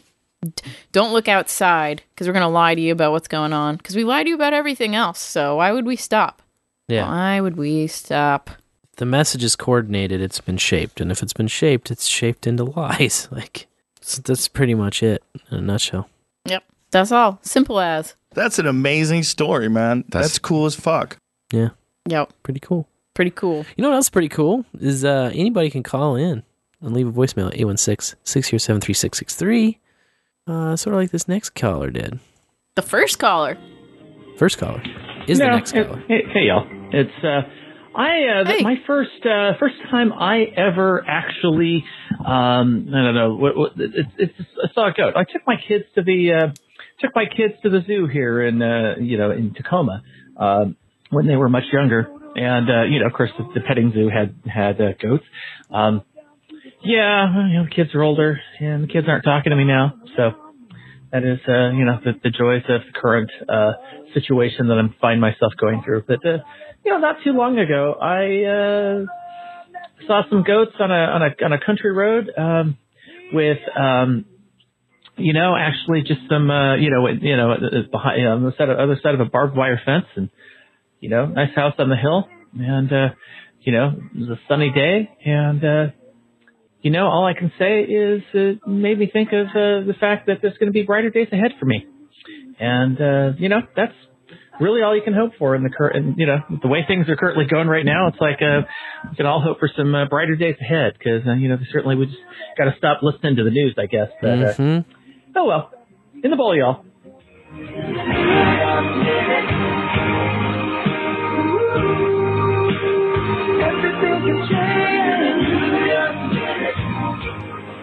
In the bowl, phone boy. In the bowl. they made the announcement on uh, Sunday No Agenda that Phone Boy's single and ready to mingle. yeah.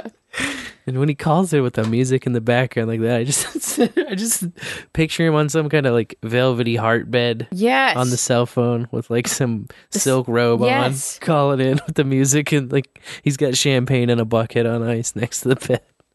That's just the visual I get from the sound. That's the theater of the mind with that background music you've been calling in with Phone Boy. It's Thank you, amazing. Got some great uh, uh, potential titles from that transcript, but the first two words of the transcript are no tail. No tail. That's a bad Oh. side. That's the opposite side. I, I figured for sure it was tail this week. Uh, I would amend that to no tail yet. No tail yet. Um, tail or no tail? This next caller should know. My heart beats fast and slow. A road so long we've still to go. Another day to token wish. My solemn vow to you I give. You'll be my sun in the morning sky, and I your moon when the night is nigh. Beauty. Oh my gosh, the princess has the best poems. I got a token wish, if you know what I'm saying. Ew. The night is nine. There's some gems dropping tonight, I gotta tell you. No, this transcript bot's keeping me working for a living. Yeah, no doubt. Uh, we have a we have a princess follow up. So the first time I ever encountered a goat or saw a goat. So my ex-husband and I, when we were, well, we weren't married yet. Um, matter of fact, it was the first time I met him in person because we talked for four years online before, um, yeah, before, uh, we got together. And, um, his parents, uh, his father has since passed, his stepmother's still alive, wonderful woman, uh, had a cashmere goat farm. So my first experience with goats was meeting a big Nubian named Willie, who was a big sweetheart, and a few other goats, and they had a whole herd of them, and they would breed them for their cashmere uh, coat, which is is quite wonderful. I've spent many a day watching my mother-in-law take the the hair out of the the finished product, the the fur, if you will, uh, that nice soft stuff that you get a cashmere sweater. Yeah, that's the stuff they grow on these goats. So, you know, dropping truth bombs on you that cashmere comes from goats if you never knew that. But that being said, uh, my ex thought it would be hilarious to hand me a handful of corn and say, here, go make a friend. So I had this corn in my pocket and every goat for the entire pen could smell it. And I ended up having more goat friends than I knew what to do with. And I was petrified. I had never encountered a goat before. So I'm in this pen with boys and girls and they love this corn and they're all about getting the corn. They're trying to put their head in my pocket. I've got one that's put his hooves up on my back. Oh. Yeah, I was freaked out. But now I love goats. Goats are beautiful. So in the bowl, y'all. Smoke them if you got them because you know I'm going to be. Phoenix out. Puff you some, Phoenix. Yeah, in the bowl, Phoenix. Man, goats are freaky looking creatures. No doubt. They got the freaky eyes, man. The weird eyes. The weird eyes, the weird horns, Yeah. the weird man. They are weird, man. When'd you meet a goat first? Oh boy. I was probably about three. I think you've seen this video. I know I have it on one of those small cassettes that used to go in the bigger thing. You Yeah. can put it in a VHS and watch it. It's like Uh, a and I- mini cassette or mini VHS. Yeah, I gotta get it uh, digital. It's in the garage right now, as a matter of fact. Uh, but my grandparents and my great grandma took me to Southwick Zoo in Mendon, Massachusetts, and there was a petting zoo part of this. And I, like I said, probably around three, uh, very small and cute. Still am, but you know, Mm. smaller and cuter then. Hard to imagine. And I went into this petting zoo. It was my first petting zoo, first time seeing goats. They had big goats and little baby goats. And the baby goats were all just kind of like tromping around. And so I had to like walk very timidly up to one and just kind of put my hand out and hope it would come up to me, you know, nibble my fingers. I was like, ooh, I'm not food. I'm not food. Um, and then I decided I got a little braver. So I was going to go pet a big one. And my head was about at the level of their back. You know, I was only as tall as their butts. yeah. Uh, and all the adults were over eating hay in this like hay trough thing. And my dumb butt at three years old thought, oh, I'll go over there and pet them because they're all congregating around the hay. I'll just go over there. No adult stopped me. uh, I walked right up behind a goat and I pet it on the butt and I got kicked and I went flying up Oh, into the air and flipped over and landed on my butt. And I don't think I cried. I was just stunned. I was like, what just happened? And then my grandma comes in, starts lecturing me. Never pet an animal when they're eating. You don't go do that. And you don't creep up behind them. I didn't know these things. I was three. You know, I was just getting used to petting animals. Crepes. Mm. Southwick Zoo. Knocked on my ass by a goat. But no hard feelings. I thought they were cool. Yeah. Still do. I love animals. VHS-C is that miniature VHS. Form. Ah, VHS-C. That's right. Got the little adapter that you pop it into that makes it v- VCR accessible. Yeah, I remember. I remember. Now I just got to get it digital. now I shared that story. Everyone wants to see it. Yeah. Me wearing this cute little dress, being an adorable little baby. Getting wrecked by Getting the goat. wrecked. Uh, better than getting wrecked by this next caller. Uh, my first incident of meeting a goat happened very, very young. Uh, I was like four or five. Uh, it was at the elementary school that, uh, I attended for preschool and kindergarten, and then we moved, uh, quite a ways away, uh, after that, but, um, they had like a, uh, petting zoo, I guess, uh, in the gym there. It seemed like huge because they had like a lot of animals. Uh, and, uh, like three, four goats was one of them. Uh, I thought there was like cows. I, I think there was llama. Maybe there was llama. Llama will spit at you though if you're if they're pissed. Uh, and even if they're just a little bit riled, they like to spit at you too. I actually had a friend that was uh worked for a guy that had a plumbing firm and uh the guy had llamas on his property that he had a uh the pole barn for his plumbing equipment and everything. And if you ever went over there my friend would try to get you to go close to the fence because his llamas uh like to spit on people. But uh anyways, back to the goats. Um Pesky llamas. yeah, so I no, I remember petting goats there, but my mom has like a weird uh infatuation with goats because she had a goat when she was a little kid, Mm. and uh she's always been big on chev cheese. I, I, I remember eating chev, which is goat cheese, uh when I was a kid, uh, and she's very particular about it. So there's chev that tastes very what she calls goat, which if you spell a goat, you can understand what she's saying because uh, some of the chev does taste goaty, uh, but other chev is very uh, delicious, and they flavor it with different types of stuff: lavender, honey. There's smoked chev, uh, a lot of different chev. It's very spreadable but it's a delicious cheese. Uh, anyways, bowl. In the bowl. Mmm. Spreadable. Spreadable. You Add honey to anything, it makes it better. Um, I love honey. Oh, me too. I love honey. It's so sweet. Like this next caller. Hey, oh, Hey oh. bowler Ooh. in the bowl. Hi. In the bowl. That vibrated my ears. all- Spencer. Hey. Hi. Hey, hey. Hey, dude, buddy. Lorian. Hi. Hi. People in the bowl chat. Hello. People not in the bowl chat but still listening. Hi. That's my hand. You like that? I know.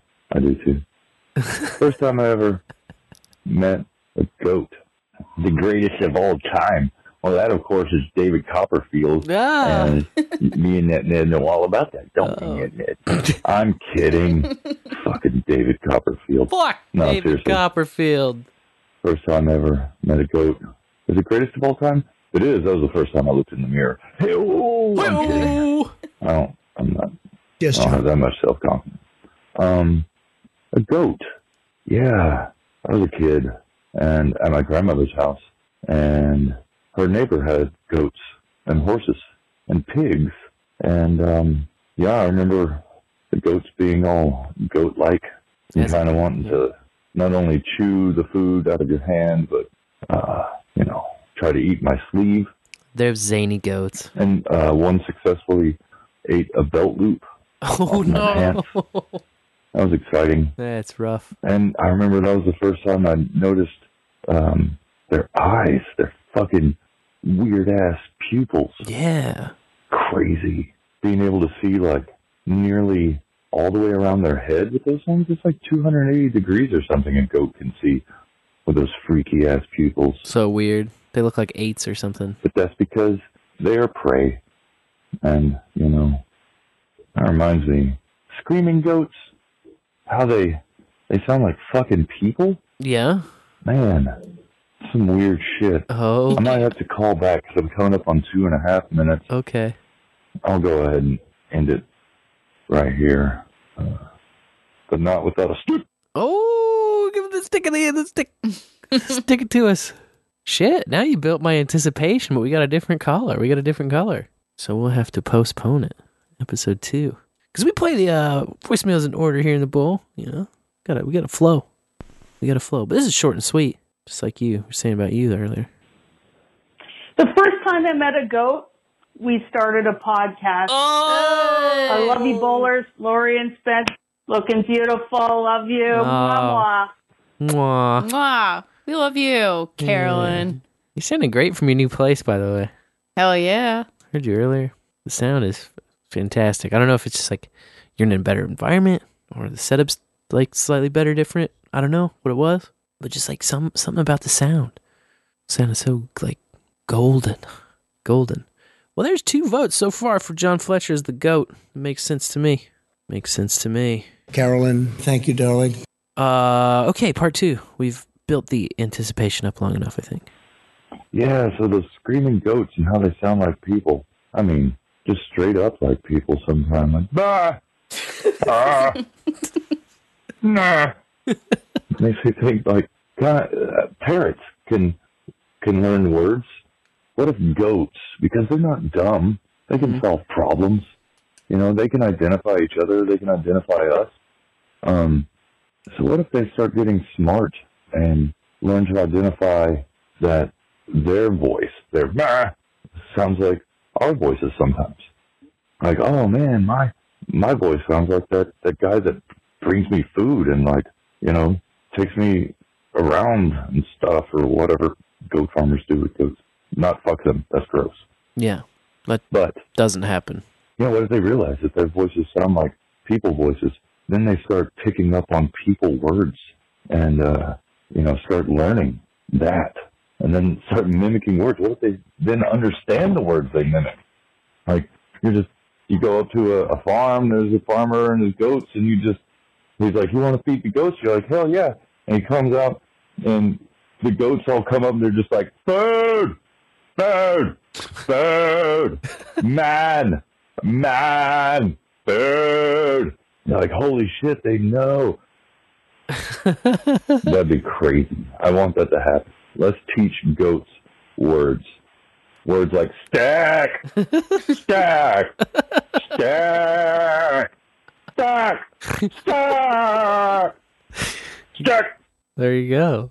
I'd like to teach the goats to talk in perfect harmony. They may already be speaking. Yeah, I'm just hell gotta listen a little I closer. don't, I don't have any goats on me. It's hard to understand them because of their funny goat accent. All right. Yeah, straight out of Goatsville. You can hear it in their goaty voices. Man, the first time I ever met a goat was at the old Red Barn Farm. Aw, in Weston? Yep. Cool. Yeah, my elementary school went there on a field trip, and they had a little petting zoo. And what do you have at a petting zoo? Goats, duh. It's like you always have all different shit, but you almost always have goats. I don't think I've ever been to a petting zoo that didn't have at least a goat going on. And yeah, I don't really remember anything too remarkable, honestly, about the goats. I think I just fed them. They were like laid back. They were kids, you know. They were like very young goats. So I'm sure somebody got knocked over, but it wasn't me. Just that's how it goes. Goats, they love knocking shit over. You know, Oh, It's just one of their things. No one warned me, and I didn't have no pets besides yeah, fish then or you birds. get yelled at afterwards. That's pretty perfect. Go here. Go play with the goats. It's my goats. fault. How dare you fuck with the goats? Like, what? I should have known better. I should have known better. Mm. But oh, you had friends that raised goats, though. Yeah. And uh, I was surprised that your first goat was seen on a field trip, though. Makes sense, though. Yeah, That's cool. They didn't have goats till Later. way late in. Yeah. I gotcha. I just love. I've always wanted to meet a little kid goat in pajamas. The baby goats in pajamas. It's my weakness. So cute. It's pretty hilarious. Not as hilarious as this next caller. There's uh there's a lot of goats in Virginia. My aunt had goats growing up. Uh, like parent of uh, one of my dad's coworkers had goats. I don't like them. Oh, ornery little fucks. Yeah. Look at you sideways with them beady little fucked up goat eyes. I'm like, man, look at me. I got these little fucked up goat eyes, and I'm just gonna start headbutting you because you're in my pen. You're in my domain now, bitch. I don't really care for goats. What I like even less are sheep. Oh, I sheep go to heaven. stand sheep. Goats go to I don't like the way they look. I don't like the sounds they make. they smell kind of funny. I just don't like them. They got them beady little fucked up sheet eyes, always looking at you from the side. And you Mhm. look in, peering deep down to the soul of the sheep, and you you realize that there's nothing staring back at you. nothing more than a fucking sheep in the bowl. In the bowl. In the bowl. Boobs. Yeah, I hate those things they wear on their mouth, dude. It's fucking weird. All the sheep. Oh yeah. It took me a minute. was just waiting for it. Especially when they're, they're waiting for it to driving their land. cars, wiping down their steering wheels too. Yeah, sheep shouldn't be allowed to drive. Period. First of all, let's just be honest. First of all, How did a sheep get a driver's license? Like, what the fuck is this all about? We live in a society. This next caller, though, I'm pretty sure that he's figured out a way to not live in a society. Oh god, that was oh man, oh man, that was a good one. Oh yeah, in the bowl, everyone, in the bowl. In the bowl. Uh, first time I ever saw a goat. Oh man, I'm still getting over it. First time I ever saw a goat. I was at the petting zoo. Yeah. I was a little kid. Uh, by the way, this is Guzman of the Midwest. Cheers. Uh, anyway, Guzman. and so the goat that I remember the most uh, tried to steal some money Ugh. out of my mom's back pocket. so that was pretty memorable. How dare Definitely they? remember that. But uh, I actually don't know if that was the first time I ever remember uh, seeing a goat, but uh, it was very memorable. You can imagine. Tried to eat some cash out of my mom's pocket in the bowl. In the bowl. in the bowl. Yeah, those little goats, they'll eat anything. I know they're ornery, man. Yeah. They are ornery. I remember when we were at the Denver Gem and Mineral Show, there was a dealer talking about, you know, I was just eavesdropping. Shame on me. There was a dealer talking about his guard goats, how he had just Yeah. left his goats in the yard so that they would keep the postman far away. just throw my mail. No one come in my yard. Stay Yeah. away. I got goats. Nobody's trying to wander into them goats, man. No. Uh, you can keep goats to keep the postman away, or you can just keep this next caller on your front porch. Hey, face to the screen, bowlers. Hey, face to the screen. I'm leaving this voicemail kind of late because uh, I was just listening to Fletcher's voicemail, and he was talking about the greatest of all time goat, and I was kind of thinking the same thing earlier. Oh, I was yeah. like, who have I really met that's that great? But there was one time that I met Brian Johnson. He lives here, like in the area where I live, and I was working on a house by his house, and he was trying to drive his RV out, and I had my car in the way, and I had to move my car so he could get out. And I was just standing there talking to him for a minute. I didn't even realize it was Brian Johnson at first.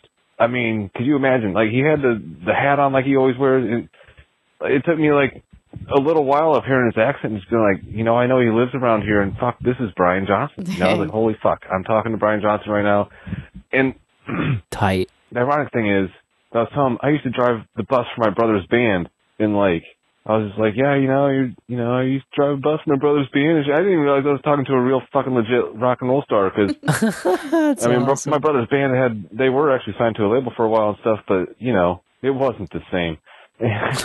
and Yeah. uh man, I was just like by the time I realized I was talking to him, I didn't want to just stand there and gush, so I just kind of pretended I was just like a regular dude talking to a regular dude, and I think he actually appreciated it. He was like, "Oh yeah, man, you know, I'm just another dude too, you know," and because he's down to earth. But I mean, come on, ACDC's pretty big, you know. Uh, you think some people pick on them for uh like recycling beats or just like doing the same shit over and over. But man, you know, you go to an ACDC concert, you buy an ACDC record for uh ACDC. So Yeah, exactly. The whole thing they made. Legend. Legendary. Whoa. Oh, I may have lost you there at the end, face the screen. In the bowl, I heard that barely. Did Yeah, you hear that the at bowl. the end? In I the, did. In the static? Faintly. I want to. I want to hear it again. That was kind of funny. It's like a ghost in the bowl.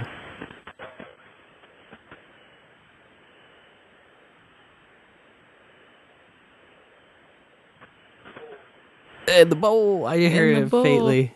Yeah, like an EVP. Yeah. Face to the screen. Face back to the in the screen. screen. Thank you for your call, sir. Yeah, wow. Yeah, What a that's, goat. That's rocking. You did meet a goat. Brian Johnson. You may have heard of the band You may have heard of them. Hmm. That's funny. You may have heard of this next caller. Good evening, callers. Good evening. Sounds like Fletcher is a goat roper from way back. I too am a famous goat roper. I have a PTSD experience with goats. Uh oh. When I was working a job in a former life, former state. We encountered a goat hoarder. A goat hoarder. Set up a goat dairy. Except he never did anything but just feed goats and let them die all over his property. Oh Jesus. Oh. People would drive by and throw hay in his yard to feed the goats. So finally, I decided to take the goats away from this guy. And I had to be the goat roper and go in and drag all the goats out of his barn. Except he couldn't get in the barn because the manure was as high as the floor. And then he had goats in his house. And pulled up to his house. In the second story window were goats looking down at you as you were going to rescue them. When I walked in the front door, I actually had to walk uphill onto manure pack in, this guy's house. And in his bathroom, the toilet seat was level with like bedding pack, manure pack. And he watered his goats in the toilet. And then he slept out in the garage. Whoa. While we occupied his house. Craziest shit I ever saw. Oh. There's not a single goat on my farm currently. So, you could probably do a search for the crazy goat man of Orange County, Vermont. Check it out. In the bowl. The crazy goat man of Orange County, Nevada. Is that what you said? Nevada. I don't know. But in the bowl. In the bowl, there's some kind of uh, electromagnetic electromagnetic radiation storm going on out there. Post eleven o'clock callers. I think it's affected your calls. I'm sorry about that. Uh, they are attacking the bowl. Trying to get us off there. Good thing we have this orgone. I just want to stop the message. That's right. The Ringo orgone. We have the orgone. This stuff's intense. It's intense, like uh, like the Boy Scouts. Hey. Hey oh, well, you know, doesn't have to be all intense. We can relax, you know. Ah, fuck it, dude. Let's go bowling. Yeah, let's go bowling. Roll some balls down the lanes, huh? Yeah. So when you hear of shanties on the ice for ice fishing, you might think prostitution is going on. Sure. Uh, Seems reasonable. but did you ever think that one might blow away, like a mile away, No. across Saginaw Bay Sure in don't. Michigan? That's not something I would have guessed. I no. don't think the three men occupying the shanty thought it would blow away either. Um, but they were fishing overnight this past weekend, three dudes, and then the winds just picked up because a winter storm was rolling in and blew them one mile out into the bay, further away than they were already set with their shanty. Uh oh. They were all okay though. Probably just a little embarrassed because uh, they got out and they walked to shore, and when they got there, there was a bunch of emergency personnel and stuff, you know, that was gonna go get them. They were like, "Nah, we're good." They refused medical treatment, Nice. but passersby had, uh, you know, alerted the authorities. Hey, those guys are getting blown away. You gotta save those poor shanty dwellers. That's a dumb place to keep bowls. Yeah. And then on the same location this past week, a dog that went missing was found seven miles out on the frozen Saginaw Bay. What's going on? It's a hot weekend for the Saginaw. Yeah. Dog's name was Mayhem, fittingly. Three years old. Had been staying with the owner's dad while she was visiting friends. And, uh, he escaped the yard, ran away, and the dad went after him and, uh, was yelling at him, chasing him, which was getting the dog a little bit more amped up because, you know, you start running and the dog starts playing. So it was running further away, and then the dad slipped and fell. Ugh. Yeah, and so he couldn't keep up with it, and uh, he told her, "Hey, I lost your dog." So she came in. They let everyone know, put out flyers and stuff, and she got a text message from someone, "Hey, I see your dog out on the frozen bay." So she showed up with a uh, snowmobile, ready to go out and get her dog, uh, and all she had to do was say, "Hey, Mayhem," and he came running to her. You know, as dogs probably would. He was out there for a week. The bay's frozen over to protect mayhem, like this dog. He wasn't like, "Yay, my owner." He was like, "Oh, thank God, there's food coming. I've got kibble waiting." That's the kibble woman. I know how they think. About three of them. I don't mistake their love of food for a love of me. Yeah. A Florida man made a fatal mistake, though. He decided to use a porta potty on the job. Never and then a good call. was crushed to death by a bulldozer. Holy shit. Yeah.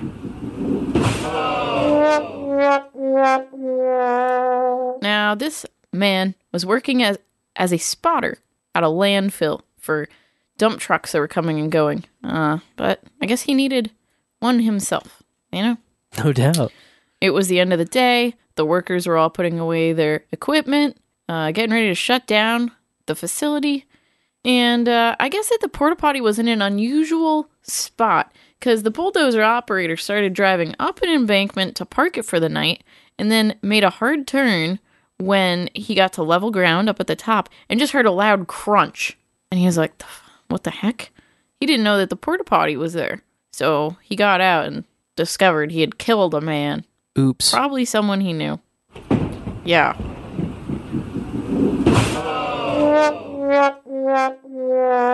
That sucks. R.I.P.P. All right, poo poo. R.I. poo poo pee pee. Well, there was a box of heads that were being transported for medical research Wink, wink. that was stolen from a Uh-oh. freight company truck in Denver this weekend. Oh. Yeah. So if you see a blue and white box labeled Science Care Exempt Human Specimen, which I don't exactly know what that means. Well, like this box right here. Oh, shit. well, whoever you got that from, they stole a dolly also. So, you know, the freight company wants that back. Smelling a little weird. And, uh, yeah, I was wondering what that was, but I wasn't going to say anything because I know how you are with showers. They didn't even know how many heads were in the box. No. No, we don't know either, though. I'm not going to look. Make me sick. Who's opening that? Fuck that. No, thank you. Yeah, who gave you that? It's just here. Never Disappeared. I don't know. We It don't- wasn't there before. Now it is. We don't dox our sources, that's for sure. Yeah, Science Care, a program uh, that donates bodies for scientific research and education. I just, I don't like that stuff. You gotta learn. You gotta learn about things, man. Science. Yeah. Who's- Yeah. They're not gonna hurt, uh, learn about heads and boxes, who is? You know, you may never know anything about heads and boxes. Heads that a- and boxes. Is that a world you want to live in? Without knowing about heads and boxes, yeah. And having people say, we don't know exactly how many heads were in the box, and they just disappeared one night, and you know, it'd be nice if you give them back. No, there are human heads out there right now looking for their return to their scientific research. You know? Yep. For the eyes of science students only. Yeah. You know what I want to learn about and live in a world with is uh a world with a pancake day race. You ever heard about this? No. This is an over the pond thing in England. I guess contestants carry a pancake in a frying pan and uh, they run uh, 415 yards. A very specific number. I'm not sure why. Uh, but they have to flip the pancake at the beginning and then when they, they get to the end, they have to successfully flip the pancake. So it's the pancake day race and it's been a thing since uh, the 15th century in Olney, England. And uh, in 1950, liberal Kansas challenged Olney, England to an international pancake day race competition. And I am proud to let you know that a 21 year old lady from liberal Kansas won. She just won. All right. Yeah. Pancake day race champ. Way to go, liberal Kansas. Yeah, I know. Liberal Kansas. Oxymoron. Yeah, a little bit. Unless you're thinking of like uh, the classic sense of the word liberal. Yeah. It's based in liberty, you know. Based in. Uh, Do we think of to- classic senses automatically these days, though? No. No. No. Everything's been bastardized. yeah, every word means some dumb shit now. If you were from a hundred years ago and you showed up to today, you'd be like, "What the fuck happened?" How did it get this bad? You should have thrown your cars into the ocean as soon as they told you you would have to pay a tax after you bought it. Like even the nastiest, grossest of the pulp fictions never predicted this level of insanity. Yeah, well, you know, some New Yorkers, who I think are kind of ignorant. Also, didn't predict the level of insanity when it came to pandemic sex. Mm, I bet not. Apparently, there was a huge uptick in sound complaints, specifically regarding sex sounds. Now, I say uptick, and I looked at the data and I reviewed some of the complaints. Uh, there was only 277 in a year from uh, February 2019 to February 2020. That's less than one a day Yeah. in all of New York City That seems low. with all those people. Yeah. So I was like, okay, whatever. Uh, but there is one of the, I, I was just reading the complaints was really the best part of this. Uh, one guy said, I have slept through earthquakes and fires. I couldn't sleep through this. oh, I nuts. was like, all right, bud. Um, then there were like 50 of those complaints were all about a an orgy um, that just kept playing some pro wrestlers entrance music on repeat, Velveteen, the song's Velveteen Dreams. And there was a bunch of people at this orgy dressed up like horror characters. So like Pennywise and Freddy Krueger. What the Easter Bunny was aptly mentioned. Um, yeah, 56 complaints for that one orgy. Wow. But my favorite, the MVP of the complaints, if you will, was a Christmas one. You know, my favorite season, favorite holiday, Okay. favorite sex complaint. Some guy was singing Jingle Balls at the top of his voice, while another person, no gender specified, was screaming, Yes, Daddy, come down my chimney. You know Hmm. it's like jingle balls, jingle balls, jingle all the way. Yes, Daddy. we have to do it at the same time. Okay. Let's. We'll just. We're gonna recreate this for you. Ready? Yeah, I'm ready. Jingle balls, Yes, jingle balls, Come down my jingle all chimney. the way. Oh, what fun it is to ride your ass today. Hey. yeah, I'm calling a complaint in on myself for that one. Yeah, me too. That's terrible. Ugh. I can understand the That's anger. noise pollution. Yeah. Oh, Christ. Yeah. What's up with that? Well, what's up with a woman in North Carolina who's having to fight to keep her fart license plate? So what's that all about? The DMV gave her the plate. Just let her keep the plate. Yeah. Fighting the power. With farts. That's right. Farts are always funny. Uh, yeah, she was re-registering her truck, and then she saw the option online to customize the plate. And you know, it's as simple as clicking and typing these days. So she typed in fart on a whim and was very excited and surprised to see it was available. So she got it. She got the plates, and then she was informed by the DMV that someone complained about her vanity license So plate. tell them fuck off. Tell them tough shit. Uh, they weren't having it, so she did amend it. Uh, she made it an acronym with periods in between the letters. And um, her friend was like, you know, all you have to do is just cement this in something that they can't argue with. Make a website or something. So she did. She organized a group hike and made a organization with an official website called Friends of Asheville Recreational Trails. Nice. And they have t-shirts and stickers and you know they're doing great things for the Oh community, getting people out into nature, breathing in that fresh, beautiful, fresh clean air. Uh but That's uh, a sweeter move. See, I would have made some group called like "fuck all retarded tattletales." yeah, seriously, me too. That's cuz we're weak.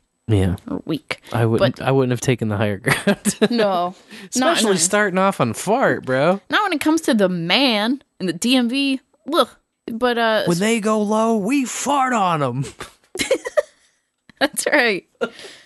A spokesperson at that DMV in North Carolina said that the plate was mistakenly issued and is still under review. So, you know, no word on if she's going to get to keep it or not. But I just think they're going to have hell to pay if they take it away from her. other shit mistakenly issued for sure. This is a national crisis if they get rid of this lady's fart plate. yeah, what? We can't say fart. Well, other licenses that have been revoked include Satan, Okay. Dookie, which was spelled D U K E E Y. Dookie. It could be a last name. Yeah. Dookie. Dookie. And Pothead, P0 T H E D. Come on. Okay, well, you know, you don't want to drive around with a pothead license. That's But just that's- asking for trouble. That is definitely asking for trouble. Um, but better you than me, buddy. Fucking A. I mean, And they spell head with no A. Come on. I I feel safer personally driving around on the roads knowing there's another guy out there and he's got a pothead plate. like I would like him driving next to me or behind me or in front, you know. Yeah, he's my spotter. He's the guy he's like the your rodeo clown out there on the highway. Yeah. I rarely order delivery. Uh, you know, when it comes to food or anything, groceries, fuck, you can get everything delivered now. Nobody, nobody brings the shit to here anyway. no, that's right. Our Except for the premium services like Uber Eats and all the expensive shit. yeah, and uh, you know, I cook better at home anyways. Everything's better when it's homemade and whatever. I don't want the cheap Chinese bullshit from Amazon. Fuck you, Amazon. Um, but how would you feel if you ordered through DoorDash and then a cop showed up at your door with your order? Uh, potentially pooping in pants. I would not answer the door. Nah. Well, that's just me. Uh, Come back when you got a warrant. This- Sir, we have your chicken nuggets. You heard me. Sir's not here.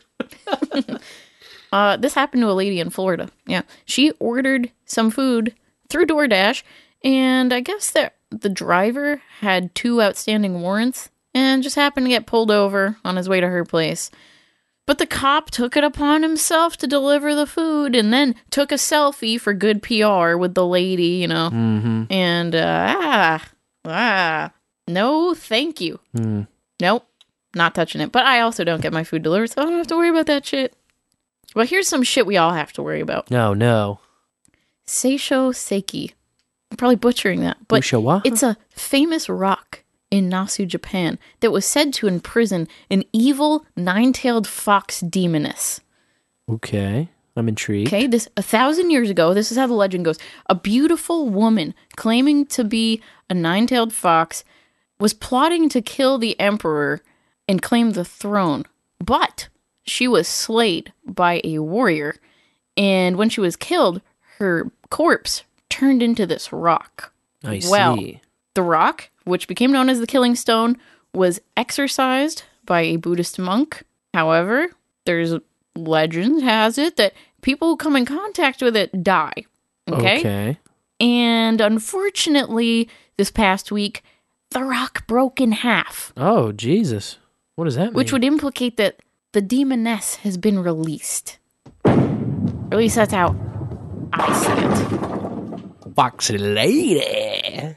Yeah. Here I come. Wow, wow, wow, wow. No, of course, you know, to calm everyone down, the locals have suggested that a few years ago the rock started cracking, which didn't make me feel any better hearing that. yeah. She's been working her way out. Okay, well, calm down. It could have just been rainwater that got inside that caused the damage. Yeah, you know, after a thousand years, the rock just gets a little bit weaker and just starts letting that rain in and starts cracking and finally opens up at this point in time. So, I don't know. Officials there are now mulling over what to do with the uh, remains of the rock, and they're considering restoring it. But just be careful. Just keep an eye out for foxy ladies. Keep an eye out for foxy ladies, and uh, remember, If, if you're an emperor. we're all gonna die. If you're uh, just a normal pleb, I think you'll be okay, maybe. Right? Oh yeah, but you know, Dusty Man better be on the lookout. Yeah. All those meddling elites. And finally, some uh, you know, a little bit slightly better news. Okay. to end it on. You know, that's not a fox demon coming to get us all or whatever. Uh, the house in Edward Scissorhands is on the market in Florida.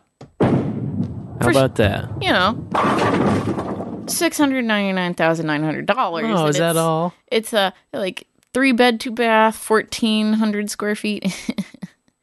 but yeah, it's got a. I mean, it's stocked with memorabilia. There's an original script in there. There's a life size Edward mannequin, which would haunt me. A little I don't bit really like that. yeah. I love that movie. And Edward Scissorhands is a sweet soul. you He's know? so good. but I'm not that into it to want to live in that house. Um, but I did go through the photos. They remodeled it. It looks nice. It looks like an IKEA remodel, I guess. But I do love the kitchen. The kitchen has mushroom wallpaper, like straight out of the 70s or 80s. That nice, like chartreuse and burnt mustard yellow. Oh, love that. And I don't remember that from the movie, but I'm very into it. And the shower off of the master bedroom could fit an entire soccer team in it if that's what you're into. Hey, Um, and packing, does packing soccer teams into showers. it has a privacy fenced backyard, so you know, and you get to say I live in Edward Scissorhands' house, so Sure. Yeah, yeah, Certain appeal there, I suppose. Yeah. yeah, Puff, certain puff, appeal. pass. But boy, it was uh, I mean, the walls and the picture. It'll be in the show notes for everyone to enjoy. Those walls are just littered with fan art and all sorts of stuff from that movie. Woo! Hey, we got an F tie to pick for next week, right? We do. Uh, I think Phoenix had a suggestion way back here. Oh, let's hear it. uh, first time I ever saw my partner naked. Whoa. Seems like a pretty good suggestion, right? Yeah, let's go with it. Let's go with it. Let's go with it. Why not? And hey, we're gonna go with Farmer Todd on Friday. You're gonna wanna be here for that one. That'll be another great one. Another great bowls with buds. Which you'll be able to find at bowlswithbuds.com or budswithbutts.com. Buds with butts. So we'll get uh, Farmer Todd's butt in here on Friday. That'll be good stuff. Be good stuff. Thanks so much for listening, bowlers. See you Friday, and of course every Tuesday night here on the No Agenda stream and the Bowl After Bowl stream. Until then, I'll be Sir Spencer, Wolfgang City. I'll be Dame DeLorean. Mayor Bowles burn ever brighter. Puff, puff, pass. Puff, puff, pass. Lots of weed. She is stoned. Stoned on pot. She is stoned. Probably a lot of edibles. You'd like to smoke dope. She is stoned. That laugh is a stoner's laugh. Stay stoned. If you're into baking, it's kind of passionate.